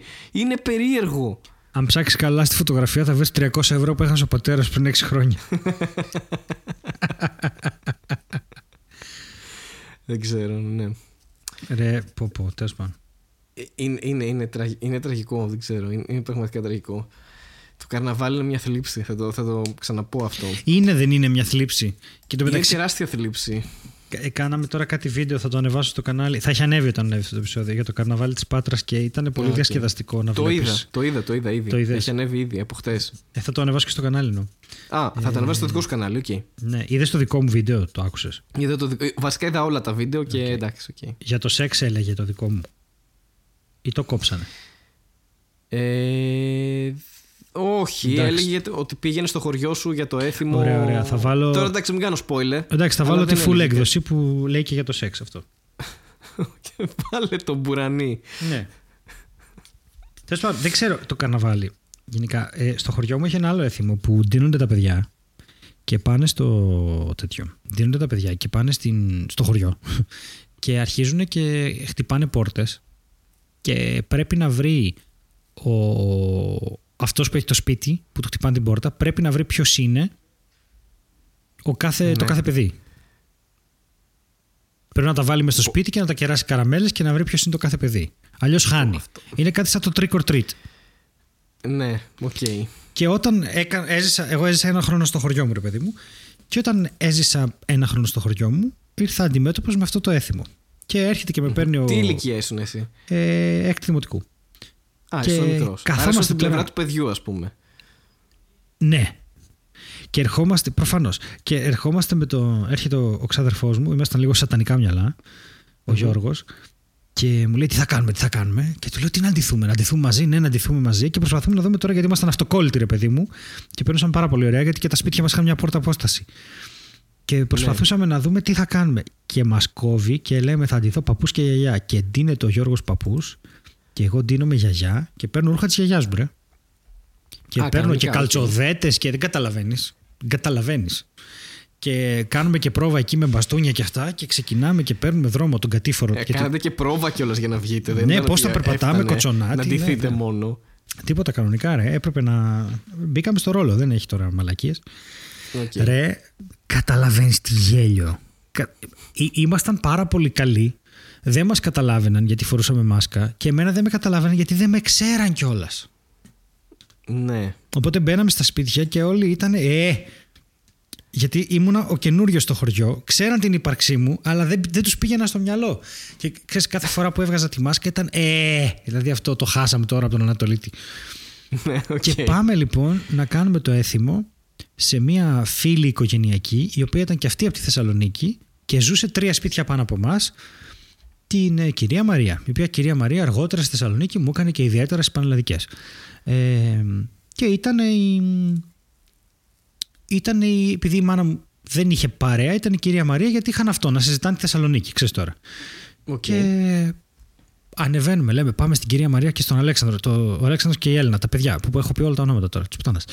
ε, Πες και επίθετα διευθύνσεις να ξέρω. όχι, όχι, δεν λέω τίποτα. Και προχωράμε, προχωράμε, προχωράμε. Και λέμε τι ωραία, τι καλά. Και ανεβαίνουμε τα σκαλιά. Ανεβαίνουμε τα σκαλιά, ανεβαίνουμε τα σκαλιά. Τα σκαλιά τη πολυκατοικία του, έμενα στο δεύτερο. Και χτυπάμε το κουδούνι, φεστιφούλ μεταμφίεση. Και έρχεται η κυρία Μαρία, ανοίγει την πόρτα τσιρίζει, μας κλείνει την πόρτα στα μούτρα, παθαίνει σοκ. Εντάξει. Κοντεύει να λιποθυμήσει και μέσα είναι η μάνα μου και έπινε καφέ, η οποία ήταν η μόνη που ήξερε ότι θα πάμε από εκεί. Okay. Και πριν αρχίσει να ουρλιάζει η κυρία Μαρία ότι Χριστέ μου τι είναι αυτά στην πόρτα, ήταν Μαρία Μαρία τα παιδιά είναι, τα παιδιά είναι, τα παιδιά είναι, τα παιδιά είναι. και μετά την πιάνει ένα σπαστικό φυσικά γιατί κατάλαβε ότι τρόμαξε τζάμπα. Ρε, κοντέψαμε να τη στείλουμε τη γυναίκα. Χωρίς κανένα λόγο. Χωρίς, απλά ήμασταν, τε... ναι. ήμασταν ένας παππούς και μια γιαγιά με μάσκες, πολύ γκρινιόλ. Αυτή νομίζω. Ναι, είναι, είναι, είναι πολύ creepy όμως. Είναι, είναι. είναι, το δεύτερο χειρότερο μετά το Glown, ξέρω εγώ. Ναι, είναι πολύ Αυτό το, η μάσκα γερού είναι, είναι πολύ κρυπιά. Είναι, είναι. Δεν το, δεν το κρύβω είναι, ε, εγώ, εγώ θυμάμαι και δεν ξέρω. Γενικότερα, ρε παιδί μου, το έχω ξαναπεί και αυτό ενδεχομένως, αλλά με θλίβει γενικότερα να βλέπω ενήλικους ανθρώπους τύπου αν δεν είσαι 20 να ντύνονται και να λένε Είμαι καρναβαλιστής και μασκαράσκεται. Δηλαδή μου, μου προκαλεί τεράστια θλίψη γιατί διασκεδάζουν με, με αυτή τη μιζέρια και την τέτοια. αλλά θυμάμαι και τον εαυτό μου πολύ μικρό. Έχω δει σε φωτογραφίες να έχω ντυθεί full μίζερες στολέ. Ε, είχα περάσει από όλε τι μιζέριες τύπου cowboys, Καλά, ε, εννοείται. Με αυτό το μίζερο το πιστολάκι Μισός με τα Batman. χραπαχρούπα της στρακαστρούκα. Ε, έχω ντυθεί ζωρό φυσικά. Έχω ντυθεί τσολιάς επειδή ήταν 25η Μαρτίου κοντά και δεν είχα τι να βάλω και έχω ξαναντηθεί τσολιάς στα Αυτά είναι τα καλύτερα. Πήγαινα τα εκβοντό, φόραγα τη στολή του τα εκβοντό. Δηλαδή καμία φαντασία, τίποτα ρε Ό,τι είχα, ξέρω εγώ. δηλαδή full μιζέρια, full, full αξιοθρύνητο, δεν ξέρω. Δηλαδή βλέπω φωτογραφίες και με λυπάμαι. Σε λυπάσαι; Με λυπάμαι, ναι. Λυπάμαι για τον εαυτό μου. Λοιπόν, παρόλα αυτά θέλω να συνεχίσουμε λίγο ακόμα με κάποια έθιμα γιατί βρήκα άλλο ένα άρθρο εδώ πέρα ναι. ε, και θα σε πάω, θα σε ταξιδέψω βόρεια, βορειοελαδίτικα, αποκριάτικα έθιμα με περίεργα ονόματα και συνήθειες. Άρα εδώ θα βρούμε σίγουρα περίεργες λέξεις. Είστε και λίγο πρωτοστάτες αυτά, τις περίεργες λέξεις στη βόρεια. Λοιπόν, έχουμε το πρώτο είναι οι γιαουρτομαχίες στη Χαλκιδόνα Θεσσαλονίκης. Και λέει, αν θεωρείς ταλαιπωρία τα αλευρομουτζουρώματα και waste αλευριού θα πω εγώ γενικότερα. Ναι. ε, τότε το γιαούρτι εδώ φαίνεται δροσιστικό και έχει βάλει και αποσιοποιητικά. Στην κεντρική πλατεία οι κάτοικοι χωρίζονται σε δύο στρατόπεδα και γιαουρτώνονται κανονικότατα. Ύστερα μέσα στα γιαούρτια ακολουθεί η παραδοσιακή καρναβαλική παρέλαση. Λοιπόν άκυρη ιδέα αυτή που είπα για το λάδι και τα γιουβαρλάκια με τα λευρώματα ε, πάρ τους αυτούς κάντους ε, πιτόγυρα όπως είναι με το πέτα τους λίγο σκόρδο και βάλει τους λίγο γύρω και μετά δεν ξέρω, πούλησέ τους. Δηλαδή πραγματικά τι. τι πετάνε ρε μαλακα. Ο, ο, ο κόσμος καίγεται και αυτοί πετάνε. Ε, δεν ξέρω. Γιαούρτια. δεν είναι φοβερό waste αυτό που συμβαίνει. Δηλαδή είναι δυνατό. Εντάξει, στην Πάτρα ξέρω εγώ πετάνε σοκολατά και τα τρώνε. Τα γιαούρτια πάνε χαμένα, ρε. Το καταλαβαίνετε. Τι κάνετε; Γιατί μου τον εκνευρίζετε ρε με τα γιαούρτια σας; Θα πάθει κάτι ρε δεν το βλέπετε. Δεν είναι καλά. Λοιπόν, επειδή σε βλέπω, εγώ έχω τρελαθεί, θα συνεχίσω, δεν με νοιάζει. Εσύ μπορείς να, εσύ να κάνεις τέλειος reacts. Okay. Λοιπόν, πάμε δεύτερο έθιμο. Καταρχάς, δεν ήξερα τέλειο. Ναι, χάρη. Δεν ήξερα τέλειο. Ναι. Και αυτό μου το επιβεβαιώνεις εσύ, άμα θέλεις, ότι είχατε σόχο στη Θεσσαλονίκη. Και δεν μιλάω για κάποιο κλαμπ στη Θεσσαλονίκη. Εδώ λέει, εντάξει, είναι σοχό. Εγώ θέλω να το κάνω σόχο. Αλλά λέει ότι υπάρχει ένα έθιμο που λέγεται κοδονοφόροι ναι. στο Σοχό Θεσσαλονίκης. Μάλιστα. Ξέρεις κάτι; Ε... Ξέρεις την περιοχή αρχικά; Καλά. Αν ξέρω την περιοχή. Τι έχει ο νονός του Σοχό. Δεν έχω, δεν έχω ιδέα τι είναι το Σοχό, ρε. Κάτσε να δω. Πού είναι αυτό; Ωραία, φίλε. Θα έκανα, λοιπόν, γιατί ξέρετε, πολλές φορές αποδίδουν στη Θεσσαλονίκη πράγματα που δεν είναι στη Θεσσαλονίκη. ναι, είναι στο Λαγκαδά, ας πούμε. που είναι σε άλλη χώρα. Ο Σοχός είναι ορεινή κομμόπολη του νομού Θεσσαλονίκης και είναι δημοτικό ναι. διαμέρισμα του Λαγκαδά από το 2010 και έχει 3.000 άτομα. Πληθυσμό. Άρα ξεκίνησε να υπάρχει το 2010. Ναι, αυτό είναι.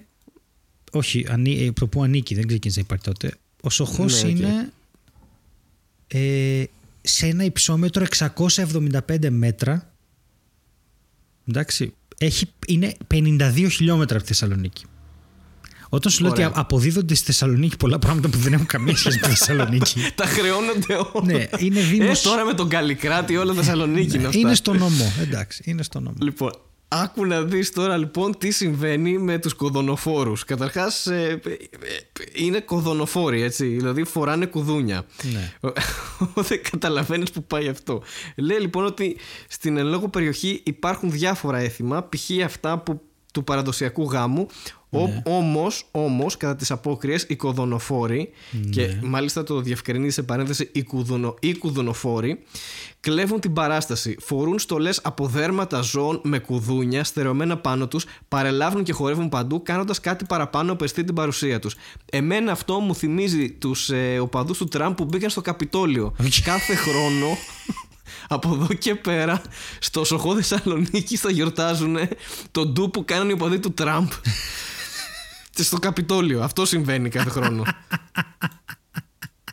τι παράνοια, τι, τι είναι αυτά ρε, ρε πάτε καλά. Μήπως ζηλεύεις που δεν έχεις εσύ τέτοια έθιμα; Πάρα πολύ. Εγώ Γιατί... ζηλεύω. Εγώ, δεν πάω, στα, δεν πάω στις, στις αποκρίες, πώς λέει, στην παρέλαση τέλος πάντων αυτό. Είναι κάποιο είδους, δεν ξέρω πώς το λένε, υπεραναπλήρωση. Δεν ξέρω ποιο είναι το σωστό. είναι αυτό που είσαι... Δεν ξέρω, θα μπορούσε. Είσαι, πώς πω, μισείς χωρίς λόγο πράγματα γιατί δεν μπορείς να είσαι μέρος τους. Δεν ξέρω πώς το πω. Επειδή αγαπάω τα πάντα και είμαι από τη φύση μου έτσι, θέλω να μισώ επίτηδες πράγματα. Μάλιστα, ok. Okay. Λοιπόν, θέλω να έχω, μισώ έχω... επίτηδες πράγματα. Η δήλωση που θα έκανε ξέρω, κάποιο σε ένα reality και θα την κάναμε meme. Εγώ θέλω ε... να μισώ επίτηδες πράγματα. Τι τις έχω κάνει με τη μαλακισμένη, κάτι τέτοιο. Εκεί αυτό το επίπεδο μου βγάζει.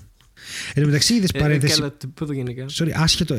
Φλασιά εντελώς που κάποιος από την κυβέρνηση είπε τα βίντεο που δείχνουν πράγματα είναι τα βίντεο που δείχνουν πράγματα. Το είδες αυτό που είπε κάτι τέτοιο; Ναι, ε, ναι πρόσωπα. Πρόσωπα. Τα βίντεο που δείχνουν ναι, ναι πρόσωπα ναι, ναι, είναι βίντεο που δείχνουν πρόσωπα. Ναι, ναι. ναι. Πιστεύεις ότι. Έκανε καλές απόψεις στο τετράγωνο. Αυτό ναι. Είναι... το θυμήθηκα τώρα που λέγαμε. Τέλειο. Ναι, είναι αυτή που κόλλησε και δεν είχε τι να πει. Τέλειο είναι αυτό, ρε. Τα γιαούρτια είναι γιαούρτια και τα αλεύρια είναι αλεύρια. Α, Εντάξει, παρένθεση, παρένθεση. Sorry, sorry, sorry, sorry. Γιατί είναι, ε, έχει να κάνει λίγο. Έφαγα φλασιά. Μίλησα σήμερα με τη Δέσποινα την Κανάκογλου που έχει το podcast το Γιατί Όχι, παιδιά. Αν θέλετε, μπορείτε να το ακούσετε. Πολύ ωραίο. Από τα πρώτα podcast και με τεράστιο podcast στην Ελλάδα. Ε, και μου λέει έκανε το φεστιβάλ ντοκιμαντέρ Θεσσαλονίκης ομιλία για τα podcast χάρη. Και ξέρεις ποιους κάλεσε να μιλήσουν; Και πες το Φώτης Σεργουλόπουλο. Okay. Τον σκηνοθέτη από τις Άγριες Μέλισσες. Ναι. Γιατί κάνει ένα podcast στον Αντένα. Και όταν λέμε κάνει podcast, εννοούμε δεν κάνει αυτό που κάνουμε εμείς. Πάει στο ναι. Soundies και μιλάει. Ναι, okay. ε, που στο Soundies έχουμε, θα έχουμε πολύ σύντομα νέα για το κοινό μας. Να ξέρετε. Ε, Πώς το σύνδεσαι ε, έτσι. και έτσι βέβαια. Και τίποτα αυτό. Ε, μου φαίνεται πάρα πολύ και, α, και μία ακόμα κοπέλα που έκανε 10 επεισόδια και μετά τα παράτησε, κάτι τέτοιο. Και είναι φοβερό που πήρανε αυτούς τους ανθρώπους που δεν ξέρουν τι τα podcast να μιλήσουν για τα ναι. podcast. Εμένα μου αρέσει. Πάντως νομίζω ότι και ο Φώτης κάνει podcast πλέον. Κάνει, ναι, αλλά αυτό τι σημαίνει ότι... Δεν σημαίνει κάτι, αλλά αυτό που δεν σημαίνει τίποτα είναι το επόμενο ναι, έθιμο των αποκρεών το οποίο λέγεται κλαπουτάρκα στην έδεσα. Κλαπουτάρκα. Εντάξει, και από αυτή την πρόταση κατάλαβα μόνο το έδεσα. Επίσης, όταν λες κλαπουτάρκα στην έδεσα είναι λίγο... Εγώ περιμένω Σαν κάτι να καλό. κάτι που δεν, δεν, δεν έχεις καταλάβει ακριβώς, δεν ξέρω. Δεν είναι σαν να ρωτάς κιόλας. Κλαπουτάρκα στην έδεσα. ε, τέσσερα. Κλαπουτάρκα δεν είναι καν λέξη. Σε το κουραφέλκυθρο. Τέλειο. Λοιπόν, θες να μάθεις τι είναι αυτό το πράγμα που λέγεται κλαπουτάρκα, το οποίο είναι τεσσαϊκό από ό,τι φαίνεται. Ναι, βεβαίως. Ε, ε, δηλαδή, ε, καταρχάς, κλαπουτάρκα ε, ε, ε, εννοείται ότι θα μπορούσε να είναι μόνο εδεσαϊκό, γιατί το έχουμε συνδέσει την έδεσα με τον πρόεδρο εδεσαϊκού. Ναι. Οπότε μια τέτοια λέξη, αυτό ακριβώς τίποτα άλλο, θα μπορούσε να είναι μόνο η εδεσσαϊκή κλαπουτάρκα. η οποία προέρχεται από τις διονυσιακές τελετές της αρχαίας Μακεδονίας. Ναι.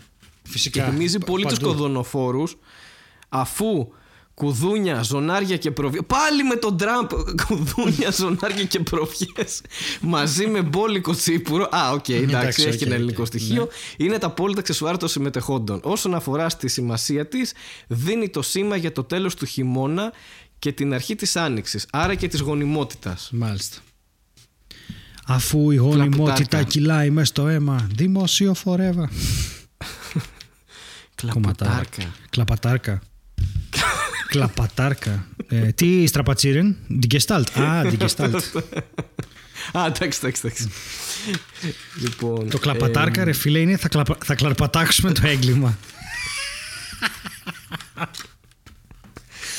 Κλαπουτάρκα στην Εύεσα. Κλαπουτάρξουμε. Κλαπουτάρκα, ρε, είναι τόσο καλό. Αχ, γιατί, Κλαπουτάρκα, γιατί αγάπη μου. συμβαίνουν αυτά; Ωραία. Και αν η κλαπουτάρκα δεν ήταν αρκετή για αυτό που σας έχει βρει μέχρι τώρα σε αυτό το Ωχ, επεισόδιο. ρε, που στην κρατάω σημειώσει τόση έρχεται- ώρα, ναι, πες. Έρχεται Ναι. η μπαμπούγερα στο βαμβακόφιτο σερών. Εντάξει. Μπαμπούγερα. Λοιπόν, πάμε. Πριν από περίπου 26 χρόνια, ο τοπικός μορφωτικός λαογραφικός όμιλος, α, είναι και μορφωτικός, Ναι, βέβαια. αποφάσισε να επαναφέρει τη δημόσια παράσταση που πραγματοποιούνταν παλαιότερα στους δρόμους, αλλά και στην κεντρική πλατεία του χωριού. Τα μπαμπούγερα είναι διάφοροι ρόλοι που υποδίονται οι κάτοικοι. Βλέπεις μεταξύ άλλων τον παππού και τη γιαγιά, όπως το στέλιο με το φίλο του, το γαμπρό και την ύφη, τον ταχυδρόμο, το φωτογράφο, τον αρκουδιάρη με την αρκούδα, δεν ήταν κάτι προσβλητικό αυτό, ήταν ε, ε, επάγγελμα. Ναι. Τον Εύζωνα χωρίς λόγο ή όπως εγώ είχα ντυθεί ε, τσολιά στις απόκριες. Μπράβο, εσύ και, είσαι, Και ναι. τους ταπουτζίδες, Μάλιστα. ταπουτζίδες, καπουτζίδες, καπουτζίδες, σέρες, ε, Ναι, κάτι, ναι. κάτι υπάρχει εκεί, 100%. που προστατεύουν την ύφη ώστε να μην την κλέψει. Άρα ο καπουτζίδης προστατεύει την ύφη ώστε να μην την κλέψει κάποιος από τους θεατές. Ναι. Νομίζω Πάνω τους είναι στερεωμένα μεγάλα κουδούνια. Άντε πάλι κουδούνια και προβιές και κρατούν ένα χοντρό στρογγυλό ξύλο, το ταπούς. Ταπούς. Είναι στρογγυλό ξύλο. Το ήξερες αυτό; Όχι. Μιλάνε άλλη γλώσσα στις αίρες. όχι. Αλλά έχουν Δηλαδή- ντόπιο λαλιές. Υπάρχει δηλαδή ορισμός του χοντρού στρογγυλού ξύλου ότι είναι το ταπούς. Τι. Δεν ξέρω. Ναι, είναι Έχεις περίεργο. έρθει εδώ για να μας δείξεις πόσο άσχετος είσαι και δεν ξέρεις τίποτα. Γιατί νευριάζει ο κόσμος με αυτά. Δεν ξέρω αν θυμάσαι εκείνο το σχόλιο που σου έγραψε. Συγγνώμη που δεν ξέρω τα μπαμπούγερα και το ταπούς. Εντάξει. Ναι, χάλασε ο ταπούς μου. Ε, πω, πω, στις, στις, εγώ εντάξει ε, το παρατάω αλλά στις αίρες πέρα από τα μπαμπούγερα έχουν και τους μπαμπουέρους. Και τον Ναι. μπαμπολέιρο και, και την Big Bubble και δε- δε- πραγματικά δεν έχω ιδέα τι συμβαίνει στις αίρες μάλλον είναι η πιο προβληματική περιοχή της Ελλάδας σε ό,τι αφορά τε- τα αποκριάτικα έθιμα ε, Ωχ, Θεέ μου. Πα- ε, Πάλι δέρματα και προβιές Ε, Υπάρχει ένα pattern εκεί Υπάρχει ένα pattern εκεί ε, Οπότε ναι Ε, ε, Και ε, από μένα πραγματικά έχω παραδώσει ε, πινακίδες και ψυχή δεν, ε, δεν μπορώ να δεν μπορώ καν να κατανοήσω, να διανοηθώ και να επεξεργαστώ όλες αυτές τις πληροφορίες και τις λέξεις που υπόθηκαν ε, μέχρι τώρα από το στόμα μου. Αλήθεια. Δεν, δεν μπορώ να το πιστέψω ότι έχω πει αυτά τα πράγματα σχεδόν. Μα γιατί; Έτσι σαν ένα όνειρο.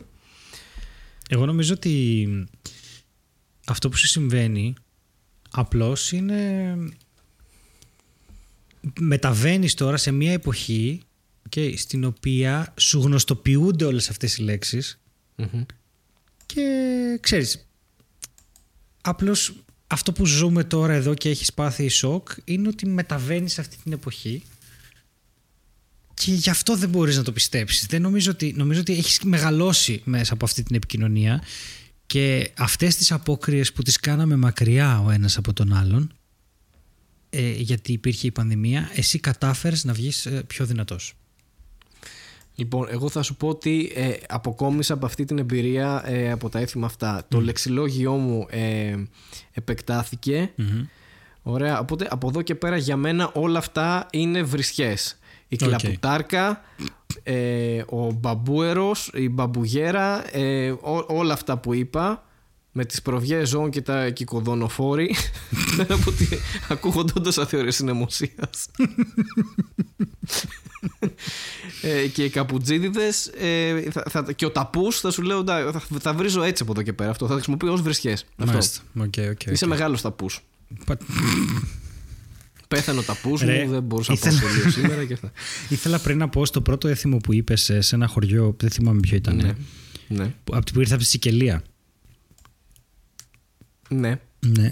Που. Κάτσε να το βρω. Ε, νομίζω ήταν με το Αλεύρι, το πρώτο. Μπράβο. Ε, που πήγαν, φανταζόμουν αυτούς τους μετανάστες να πηγαίνουν και να λένε. «Θέλ- Θα θέλαμε να κάνουμε τα αλεύρια γιατί μας θυμίζουν ε, το πάρτι με τα χρώματα και αυτή είναι. Έχεις και στο χωριό σου πάρτι με χρώματα. Και αυτή, είναι, ναι, αυτό λέμε. θα θέλαμε να. και έτσι κάνα το αλεύρωμα. Και τώρα βλέπω εδώ ότι κάτι τέτοιο συνέβη και εδώ. Και πήγαν αυτοί και λέγανε θα θέλαμε την κλαπουτάρκα και αυτή ήταν έχεις και στο χωριό σου κλαπουτάρκα και τώρα το χωριό αυτό έχει κλαπουτάρκα. Και σκέφτομαι ότι η Ναι. κλαπουτάρκα κάποτε θα Δόξα έρθει τω Θεώ. και η μπαμπούγερα θα έρθει και στην Αθήνα. Γιατί κάποιοι άνθρωποι Ναι. θα έρθει και στη Θεσσαλονίκη θα λένε εντάξει τώρα δεν θα κάνουμε κλαπουτάρκα ή μπαμπούγερα. Και νομίζω ότι αυτά όλα θα κατακτήσουν τον κόσμο και μάθαμε αυτές τις λέξεις ακριβώς λίγο πριν γίνει αυτό. Να σου πω κάτι. Εγώ θεωρώ ότι ε, το δεύτερο πράγμα που μαθαίνω από, από όλα αυτά τα έθιμα είναι ότι εάν φορέσεις μια προβιά και ένα κουδούνι και πας είτε στη Βόρεια Ελλάδα είτε στην ε, Ουάσιγκτον, είσαι οκ. Δεν σε πειράζει κανείς. Μάλιστα. Δηλαδή δεν δεν- δεν φαίνεται καθόλου περίεργο θέαμα. Περνάς στο Καπιτόλιο, περνάς στην εφορία. Ε, Είσαι πάρα πολύ κομπλέ γενικότερα. Αν φοράς προβιές, δέρματα, κουδούνια και, και γιαούρτια πάνω σου. Μυρίζεις λίγο, αλλά είσαι οκ. Δηλαδή είναι Ναι, η αλήθεια είναι ότι όλα αυτά κοινωνικά είναι αποδεκτά. extremely smelly things. Ναι, ναι, ναι, ναι. Αυτά είναι, ο γκέ- είναι οκ. Οι γκέι όμως ας πούμε, είδες πήγαν Ναι, είναι μεγάλο πρόβλημα. Μια που Ναι, είπαμε είναι smelly μεγάλο θέμα. things, να περάσουμε σιγά σιγά στο Netflix Corner. Είδαμε άλλη μια ταινία φόλα στο Netflix Corner και την είδαμε διότι βρήκα κάπου ότι αξίζει τον κόπο. Οκ, αυτό έχει ενδιαφέρον να μάθω πού το είδες ότι αξίζει τον κόπο. Εγώ συγκεκριμένα όταν μου την είπες, ε, ενώ μου ανέφερες την ταινία, ε, δεν κάνεις diss ας πούμε σε μένα, είναι ότι ε, είδα ότι είχε Amy Poehler μέσα, οπότε λέω οκ, Μπράβο. θα έχει κάποια standards. Δηλαδή θα έχει μια ισορροπία αστείου και μηνύματος, θα είναι, θα είναι ok. Ρε παιδί μου, θα είναι κανένα αριστούργημα, αλλά αυτό. Και θα μπορούσα να το συνοψίσω την κριτική μου σε μια πρόταση. Δηλαδή ότι το μήνυμα είναι ok που θέλει να περάσει, το, το, το, το θέμα και το μήνυμα που θέλει να περάσει είναι ok, ξέρω εγώ, για το σεξισμό και το φεμινισμό. Η εκτέλεση είναι Ναι. χάλια. Ναι. Χάλια. Κοίτα, λοιπόν, μιλάμε για την ταινία Moxie. Ναι. ναι. Ε, Μόξι και ξέρω. Τώρα Α, μου ναι. ήρθε, sorry. Ναι. Έχει μια λίστα το News 24-7 που βγάζει τι να δείτε αυτόν τον μήνα από ταινίες στο Netflix. Και το OneMan το κάνει και γενικά 24 Media. Και συνήθως συμφωνώ με πολλά από αυτά που γράφει 24 Media Οκ. από αυτά που καταλήγω να διαβάζω. Γιατί πολλές φορές προτείνει και reality, ρε παιδί μου. Γιατί φαντάζομαι είναι μέσα στο πλαίσιο. Ξέρεις, άμα βαριέσαι να δεις Ναι, αυτό. ναι, ναι. Ε, δεν ήταν κάποιος από τους γνωστούς μας που δουλεύουν εκεί. Ε, που μπορεί να είναι, ξέρω εγώ, ο. Πες το να. Ο Κουραφέλκυθρος, ας πούμε, που κάνει, ξέρεις, ένα Α. nerd τέτοιο και λέει ταινίες και αυτά. Ε, δεν ήταν εννοώ κάποια περσόνα που ξέρουμε και το έκανε αυτό. Είναι απλώς το τι να δείτε. Και διαβάζω στην περιγραφή ε, φ- παιδιά, full spoilers γιατί θέλει φοβερή συζήτηση αυτό και γενικά προτείνω παρόλο που η ταινία είναι κακή να αντέξετε να δείτε τουλάχιστον τη μισή για να καταλάβετε ποιο είναι το πρόβλημα που θα συζητήσουμε. Και επίσης να πω ότι είμαστε δύο άντρες που τα συζητάνε αυτά, αλλά έχω και γνώμη μιας γυναίκας. Έχει ίσως κάποια σημασία.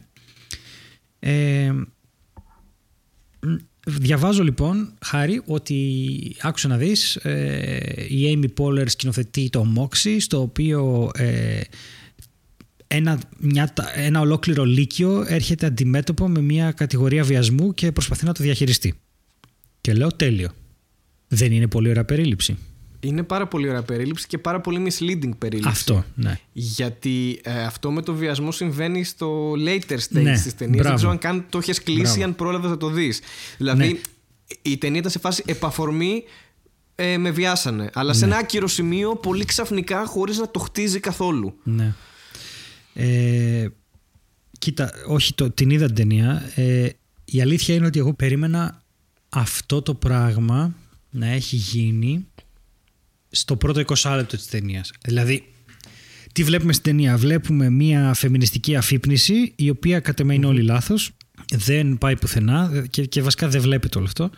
Μπορώ να κάνω μια μικρή παρατήρηση επειδή το να ανέφερες κάνεις ό,τι αυτό. θες, ναι. Θεωρώ, θεωρώ όχι ότι είναι άστοχο ε, γρα, γραμμένο, γραμμένα άστοχο ρε παιδί μου αλλά θεωρώ ότι δεν ξέρω αν είναι το σωστό ε, πώς να το θέσω τώρα αν αυτό το θέμα που πιάνει η ταινία εντάξει, για τη φεμινιστική αφύπνιση συνδυάζεται πολύ καλά με το μικρό κόσμο του σχολείου για να Ναι. το δείξεις αυτό που θες να δείξεις ρε παιδί μου δεν ξέρω αν είναι καλό background καλό theme το σχολείο γιατί μέσα σε όλα αυτά είχε, πάρα, πο- ε, είχε μια πολύ αμερικάνια αμερικανίστικη αισθητική που βλέπεις σε, σε πάρα πολλές σάπιες κομμωδίες του, αυτού, του τύπου του ωραίου με το δερμάτινο μπουφάν ξέρω εγώ που είναι ποδοσφαιριστής του σχολείου και είναι ο πιο διάσημος και όλες τις ηλίθιες κόντρες που εντάξει σου δείχνει ότι αυτός παρενοχλεί και ότι υπάρχει μια αντίσταση όμως αλλά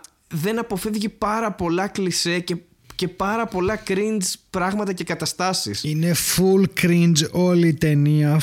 Full Πολύ. cringe. Δηλαδή. Wow.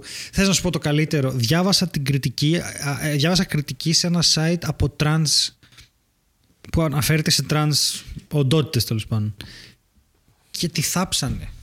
ναι. Λέγοντας ότι that's not even feminism. Δηλαδή αναφέρεται η λέξη feminism τόσο συχνά που την κάνει να ακούγεται σαν προϊόν.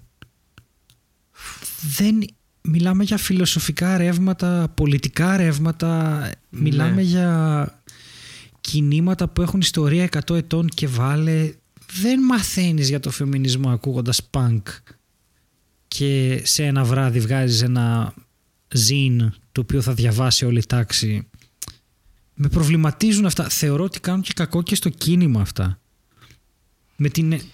Ρε παιδί μου, δε- Σίγουρα αυτό που είπες δεν είμαστε τώρα δύο άντρες να μιλήσουμε για το Αυτό. φεμινισμό και Όχι, να- να μιλήσουμε δεν, εννοώ, δεν θέλω δεν- να πω και μεγάλα λόγια ρε παιδί μου για το κίνημα αυτό Ε, αλλά η ταινία α- αμυγός σαν ταινία ε, αυτό που σου προκαλεί είναι όντως μια κριντζιά δηλαδή πήγε να κάνει και το κλασικό πάλι κλισέ στερεότυπο ότι ε, επαφορμή ας πούμε ότι είδε κάποια μεμοραμπίλια της μητέρας της που ήταν ε, επαναστάτρια και φεμινίστρια και άκουγε πανκ ας πούμε και την αφύπνισε αυτό και πήγε να το συνδέσει με την ε, προηγούμενη γενιά και τη μητέρα της και, και αυτό κατάφερε να το κάνει cringe ας πούμε. Ναι, ναι. και τέλος πάντων ναι, μιλάει για βιασμό και ξέρεις τι έπαθε αυτός που βίασε. Αποβλήθηκε από το σχολείο. Δηλαδή Δεν ξέρω, δεν το δείχνει. αυτό είναι ε, Δεν το τι δείχνει αυτό. ε; Δεν το δείχνει αυτό, αν αποβλήθηκε ή όχι. Δεν ξέρουμε Α. τι έγινε. Ναι, ναι, προς το τέλος, ρε παιδί μου, αυτό υπονοεί. Ότι εντάξει, οκ, ε, ε, ε, έκανε το βιασμό, οπότε εντάξει, τον αποβάλαμε και όλα οκ, ας πούμε. Δεν- Μα δεν είναι, αυτό είναι ποινικά κολάσιμο, ας πούμε, που έκανε. Δεν είναι ότι απλά βίασε στα πλαίσια του σχολείου και η τιμωρία του είναι να αποβληθεί, ας πούμε, από το σχολείο. Ναι, εντάξει, απλώς επειδή είναι και μέσα στη σχέση, είναι πολύ δύσκολο να. Τέλος πάντων, δεν έχει σημασία.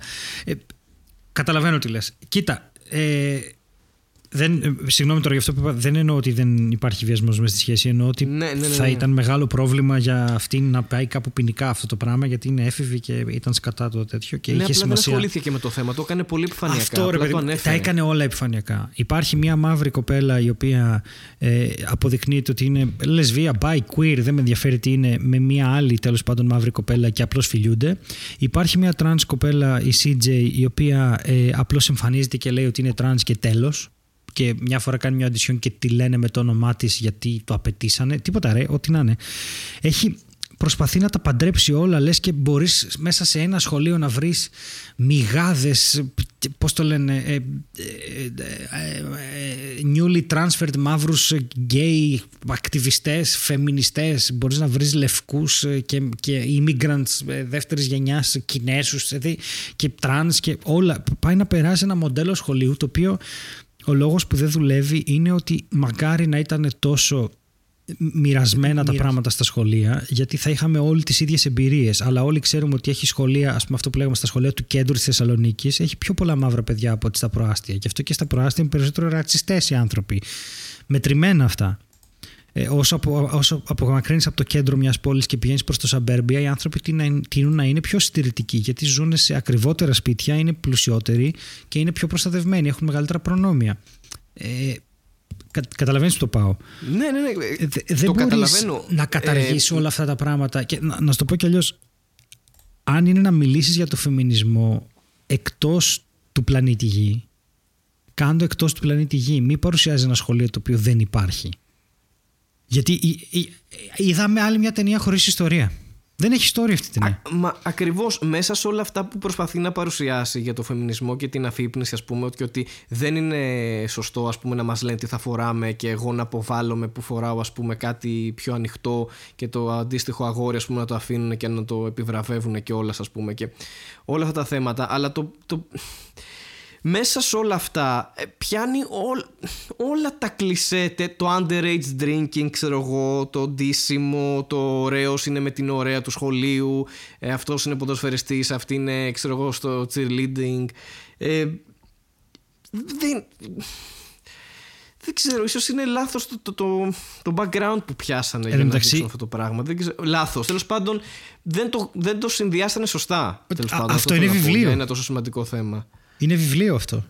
Και είμαι έτοιμος να το παραγγείλω για να δω. Ναι, είναι και best seller και θέλω, του 17 νομίζω. Και θέλω να δω τι, τι σκατά κάναν λάθος. Γιατί πάρα πολλοί είπαν ότι παιδιά δεν έχετε πιάσει το πνεύμα του βιβλίου, αποτύχατε. Και δεν ξέρω πόσα λάθη έχουν γίνει. αυτό με τις ταινίες και τα. Ναι, ναι, ναι, ναι εντάξει, δεκτό. Απλώς αυτές οι ταινίες που πάνε και κάνουν τόσο μεγάλα deal στο Netflix και θα παρουσιάσουν το φεμινισμό. Αυτές τις ταινίες είναι που βλέπουν οι αντίθετοι του φεμινισμού και τις κράζουν και έχουν δίκιο που τις κράζουν αυτές τις ταινίες. Αυτό που καταλαβαίνω βέβαια είναι ότι όσοι κράζουν τον φεμινισμό γενικά είναι γιατί παρουσιάζουν τον φεμινισμό όπως τον παρουσιάζει η ταινία. νομίζουν ότι έτσι είναι ο φεμινισμός. Ναι. Ε, νομίζουν ότι αυτό βλέπουν να συμβαίνει. Έτσι, αυτή την, αυτό το πράγμα, αυτό το, το ναχταρμά βλέπουν, μόνο που δεν είναι έτσι. Οφείλουμε ένα σεβασμό στα κινήματα και οφείλουμε ένα σεβασμό και στην τέχνη της αφήγησης και τους χαρακτήρες. Γιατί, ρε φίλε, δεν, δεν μπορείς να πεις καν ότι ο πραγματικός χαρακτήρας της ταινίας ήταν το κίνημα, γιατί δεν γεννήθηκε ουσιαστικά κανένα κίνημα. Εγώ πίστευα. Να σου πω, είπα κάποιες εναλλακτικές χθες τη Βέρα. Όχι, ήταν εντελώς τοπικό. Στο, στο επίπεδο του σχολείου αυτό που συνέβη. Ακριβώς. Είπα χθες τη Βέρα, ας πούμε, ότι έφηβη η Βίβιαν.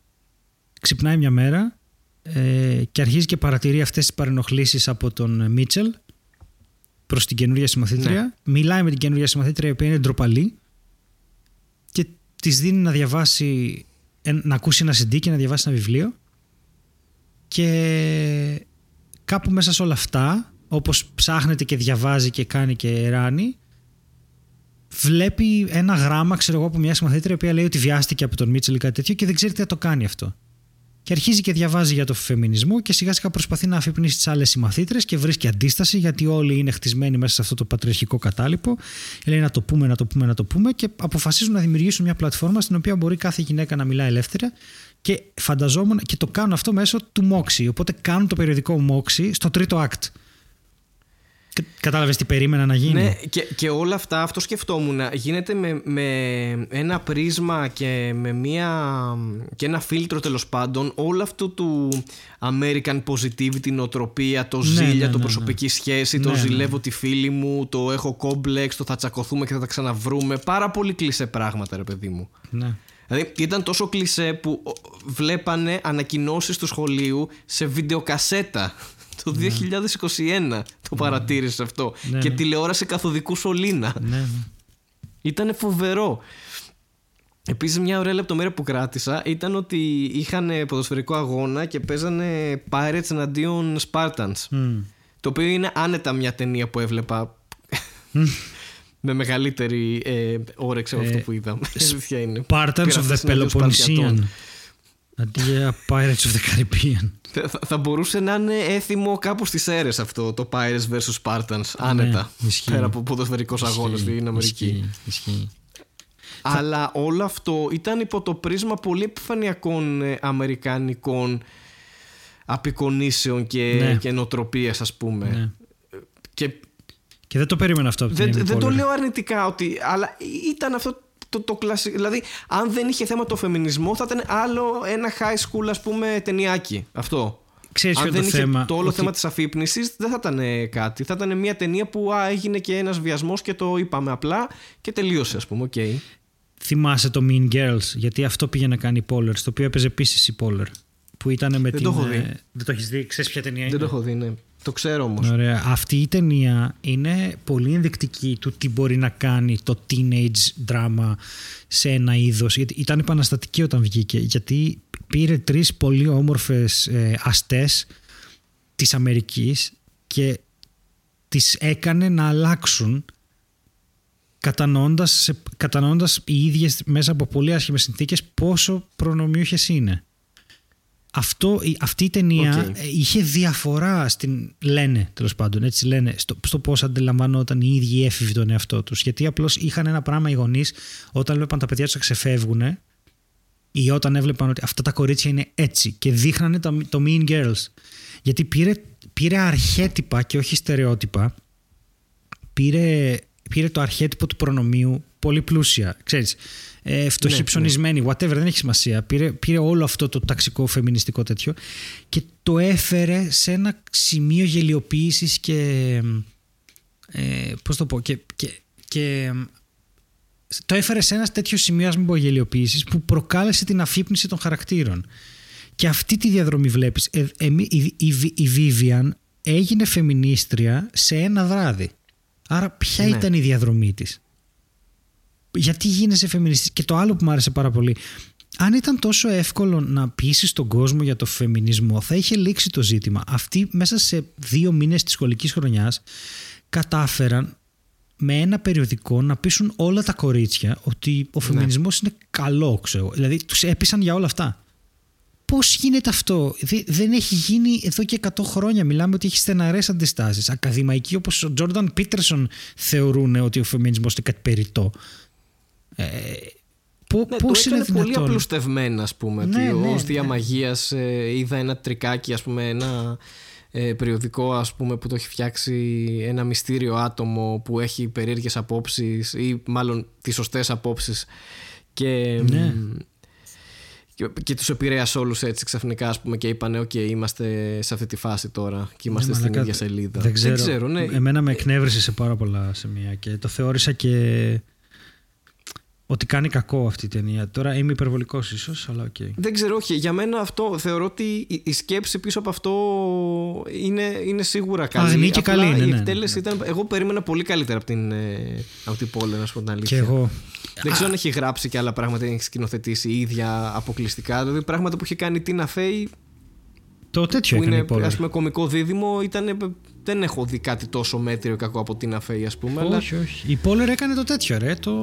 Έλα. το Parks and Rec. Ναι, ναι. Που, ήταν, που είναι εντάξει, εξαιρετικό. που Νομίζω απλά ε, ε, ε, είχε γρα... ναι, παίζει να έγραφε. δεν Αυτό ξέρω σχεδιάζανε πώς, πολύ. αλλά, ναι. ε, οπότε έγραφε σίγουρα. Δεν ξέρω. Ε, Εντάξει, είχε όντως ένα, δύο, τρία αστεία που ήταν πόλερα, ας πούμε, αυτό μέχρι εκεί. ναι, μέχρι εκεί Ε, δεν. ε, Ήταν τα, τα, το highlight, τα highlight της, ε, της ταινίας αυτά. Δεν ξέρω. Τέλος πάντων. Δύο στα δέκα, ρε. Γιατί οι ερμηνείες ήταν οκ. Τα παιδιά παίζαν μια χαρά. Δεν είχαν. ε, Άσε που ο, ο Μιγάς, ο γκόμενος, ο Ασιάτης τι ήταν, ήταν 23 χρονών και φαινόταν. Τι φαινόταν; Ότι είναι 23. Α, οκ. Ναι. Ναι, όχι, ναι, αυτό το παρατήρησα και εγώ ότι κάποια παιδιά φαινόταν πολύ μεγαλύτερα. μεγαλύτερα, Ξέρω, εγώ, ναι. άλλος είχε καράφλα. Δηλαδή, είχε, είχε πολύ πλάκα αυτό, ναι, όντως. Κάποιοι ηθοποιοί, ξέρω εγώ, πιο. Ε, ε, κομπάρσι και τα λοιπά ήταν ναι, πολύ μεγαλύτερης ηλικίας. Δεν ξέρω για ποιο λόγο είναι γι' αυτό. Για Δεν μισή. βρήκανε παιδιά να παίξουν, αλλά.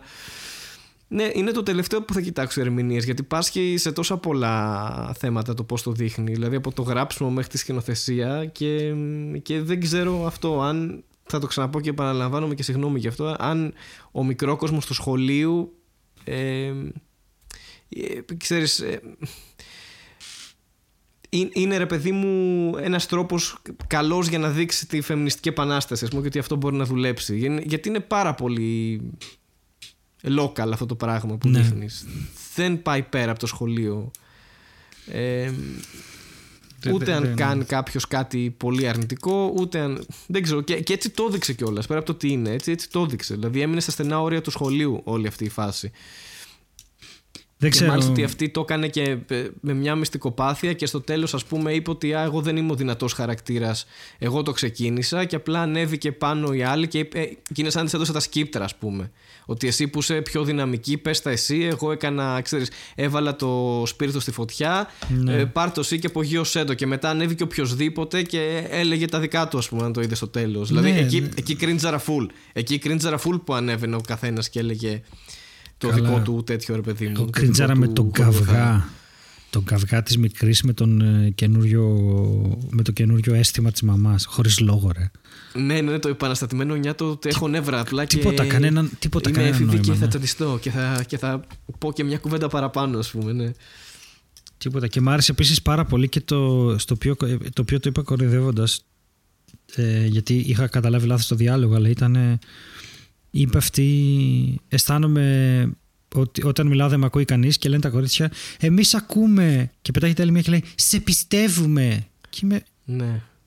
Άκου την πρώτα και μετά αποφάσισε αν θα την πιστέψεις. Γιατί μπορεί να γυρίσει και να σου πει ότι είναι μια πεταλούδα που γεννάει αυγά δεινόσαυρου. Τι- Το, το σε ακούω από το σε πιστεύω έχουν μια απόσταση μεγάλη. Βέβαια, μετά συνειδητοποίησε ότι δεν συνέβη αυτό στο διάλογο. Ε, απλά αυτή είπε ότι με βίασε ε, και δεν έχω που να το πω, δεν μπορώ να μιλήσω και εκεί της είπε αυτή, σε πιστεύουμε. Οπότε εντάξει, έβγαλε νόημα στο κεφάλι μου. Ναι, ναι, ναι. Αλλά εκείνη την ώρα είχα, σου λέω είχα κριτζάρει τόσο πολύ που α- άκουσα και λάθος πράγμα.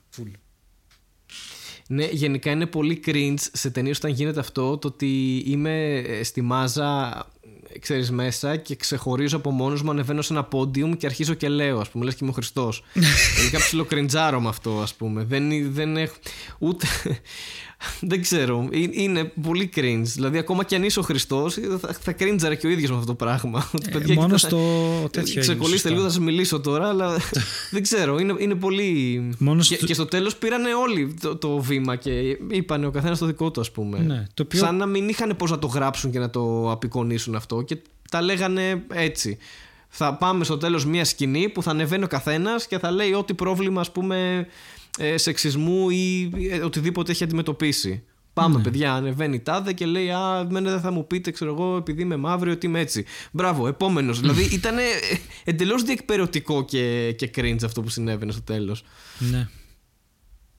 Όχι, εντάξει, Εντάξει. τίποτα. Τι να κάνουμε. Βάλε βαθμό και φτάνει.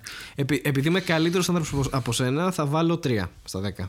Θα βάλω 3 στα 10 και θα, και θα το ε, κλειδώσω εκεί. Ναι. Εντάξει. ναι.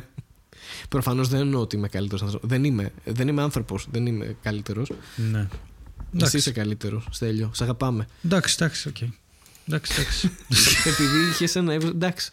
Ε, αυτό είπε. Εντάξει. οκ. Εντάξει, εντάξει, και Σε θα κανονίσω δούμε, εγώ στο ξέρεις. επόμενο επεισόδιο. Ε, Δεν ξέρω. Θα ήθελα πάρα πολύ να δω πάντως το Pirates vs Spartans κάπου. Αν, αν μπορεί, αν με ακούει κάποιος παραγωγός στην Αμερική, κάντε αυτό. Είναι πάρα πολύ. Ε. Σκέψου μια ταινία που παλεύουν Σπαρτιάτες με πειρατές. Αλλά και είναι φοβερή ιδέα.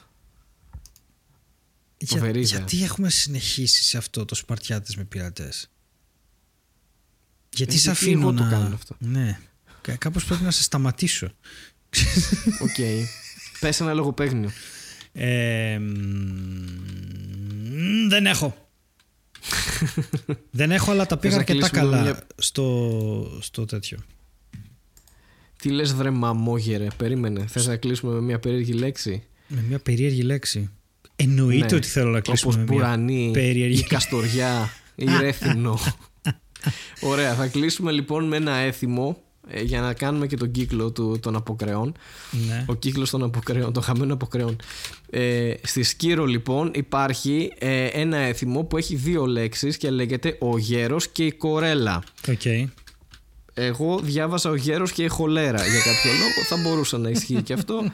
Ε, είναι η ώρα του γέρου και της κορέλας και η ώρα να κλείσουμε. Εννοείται γιατί δεν αντέχεται άλλο αυτό το πράγμα.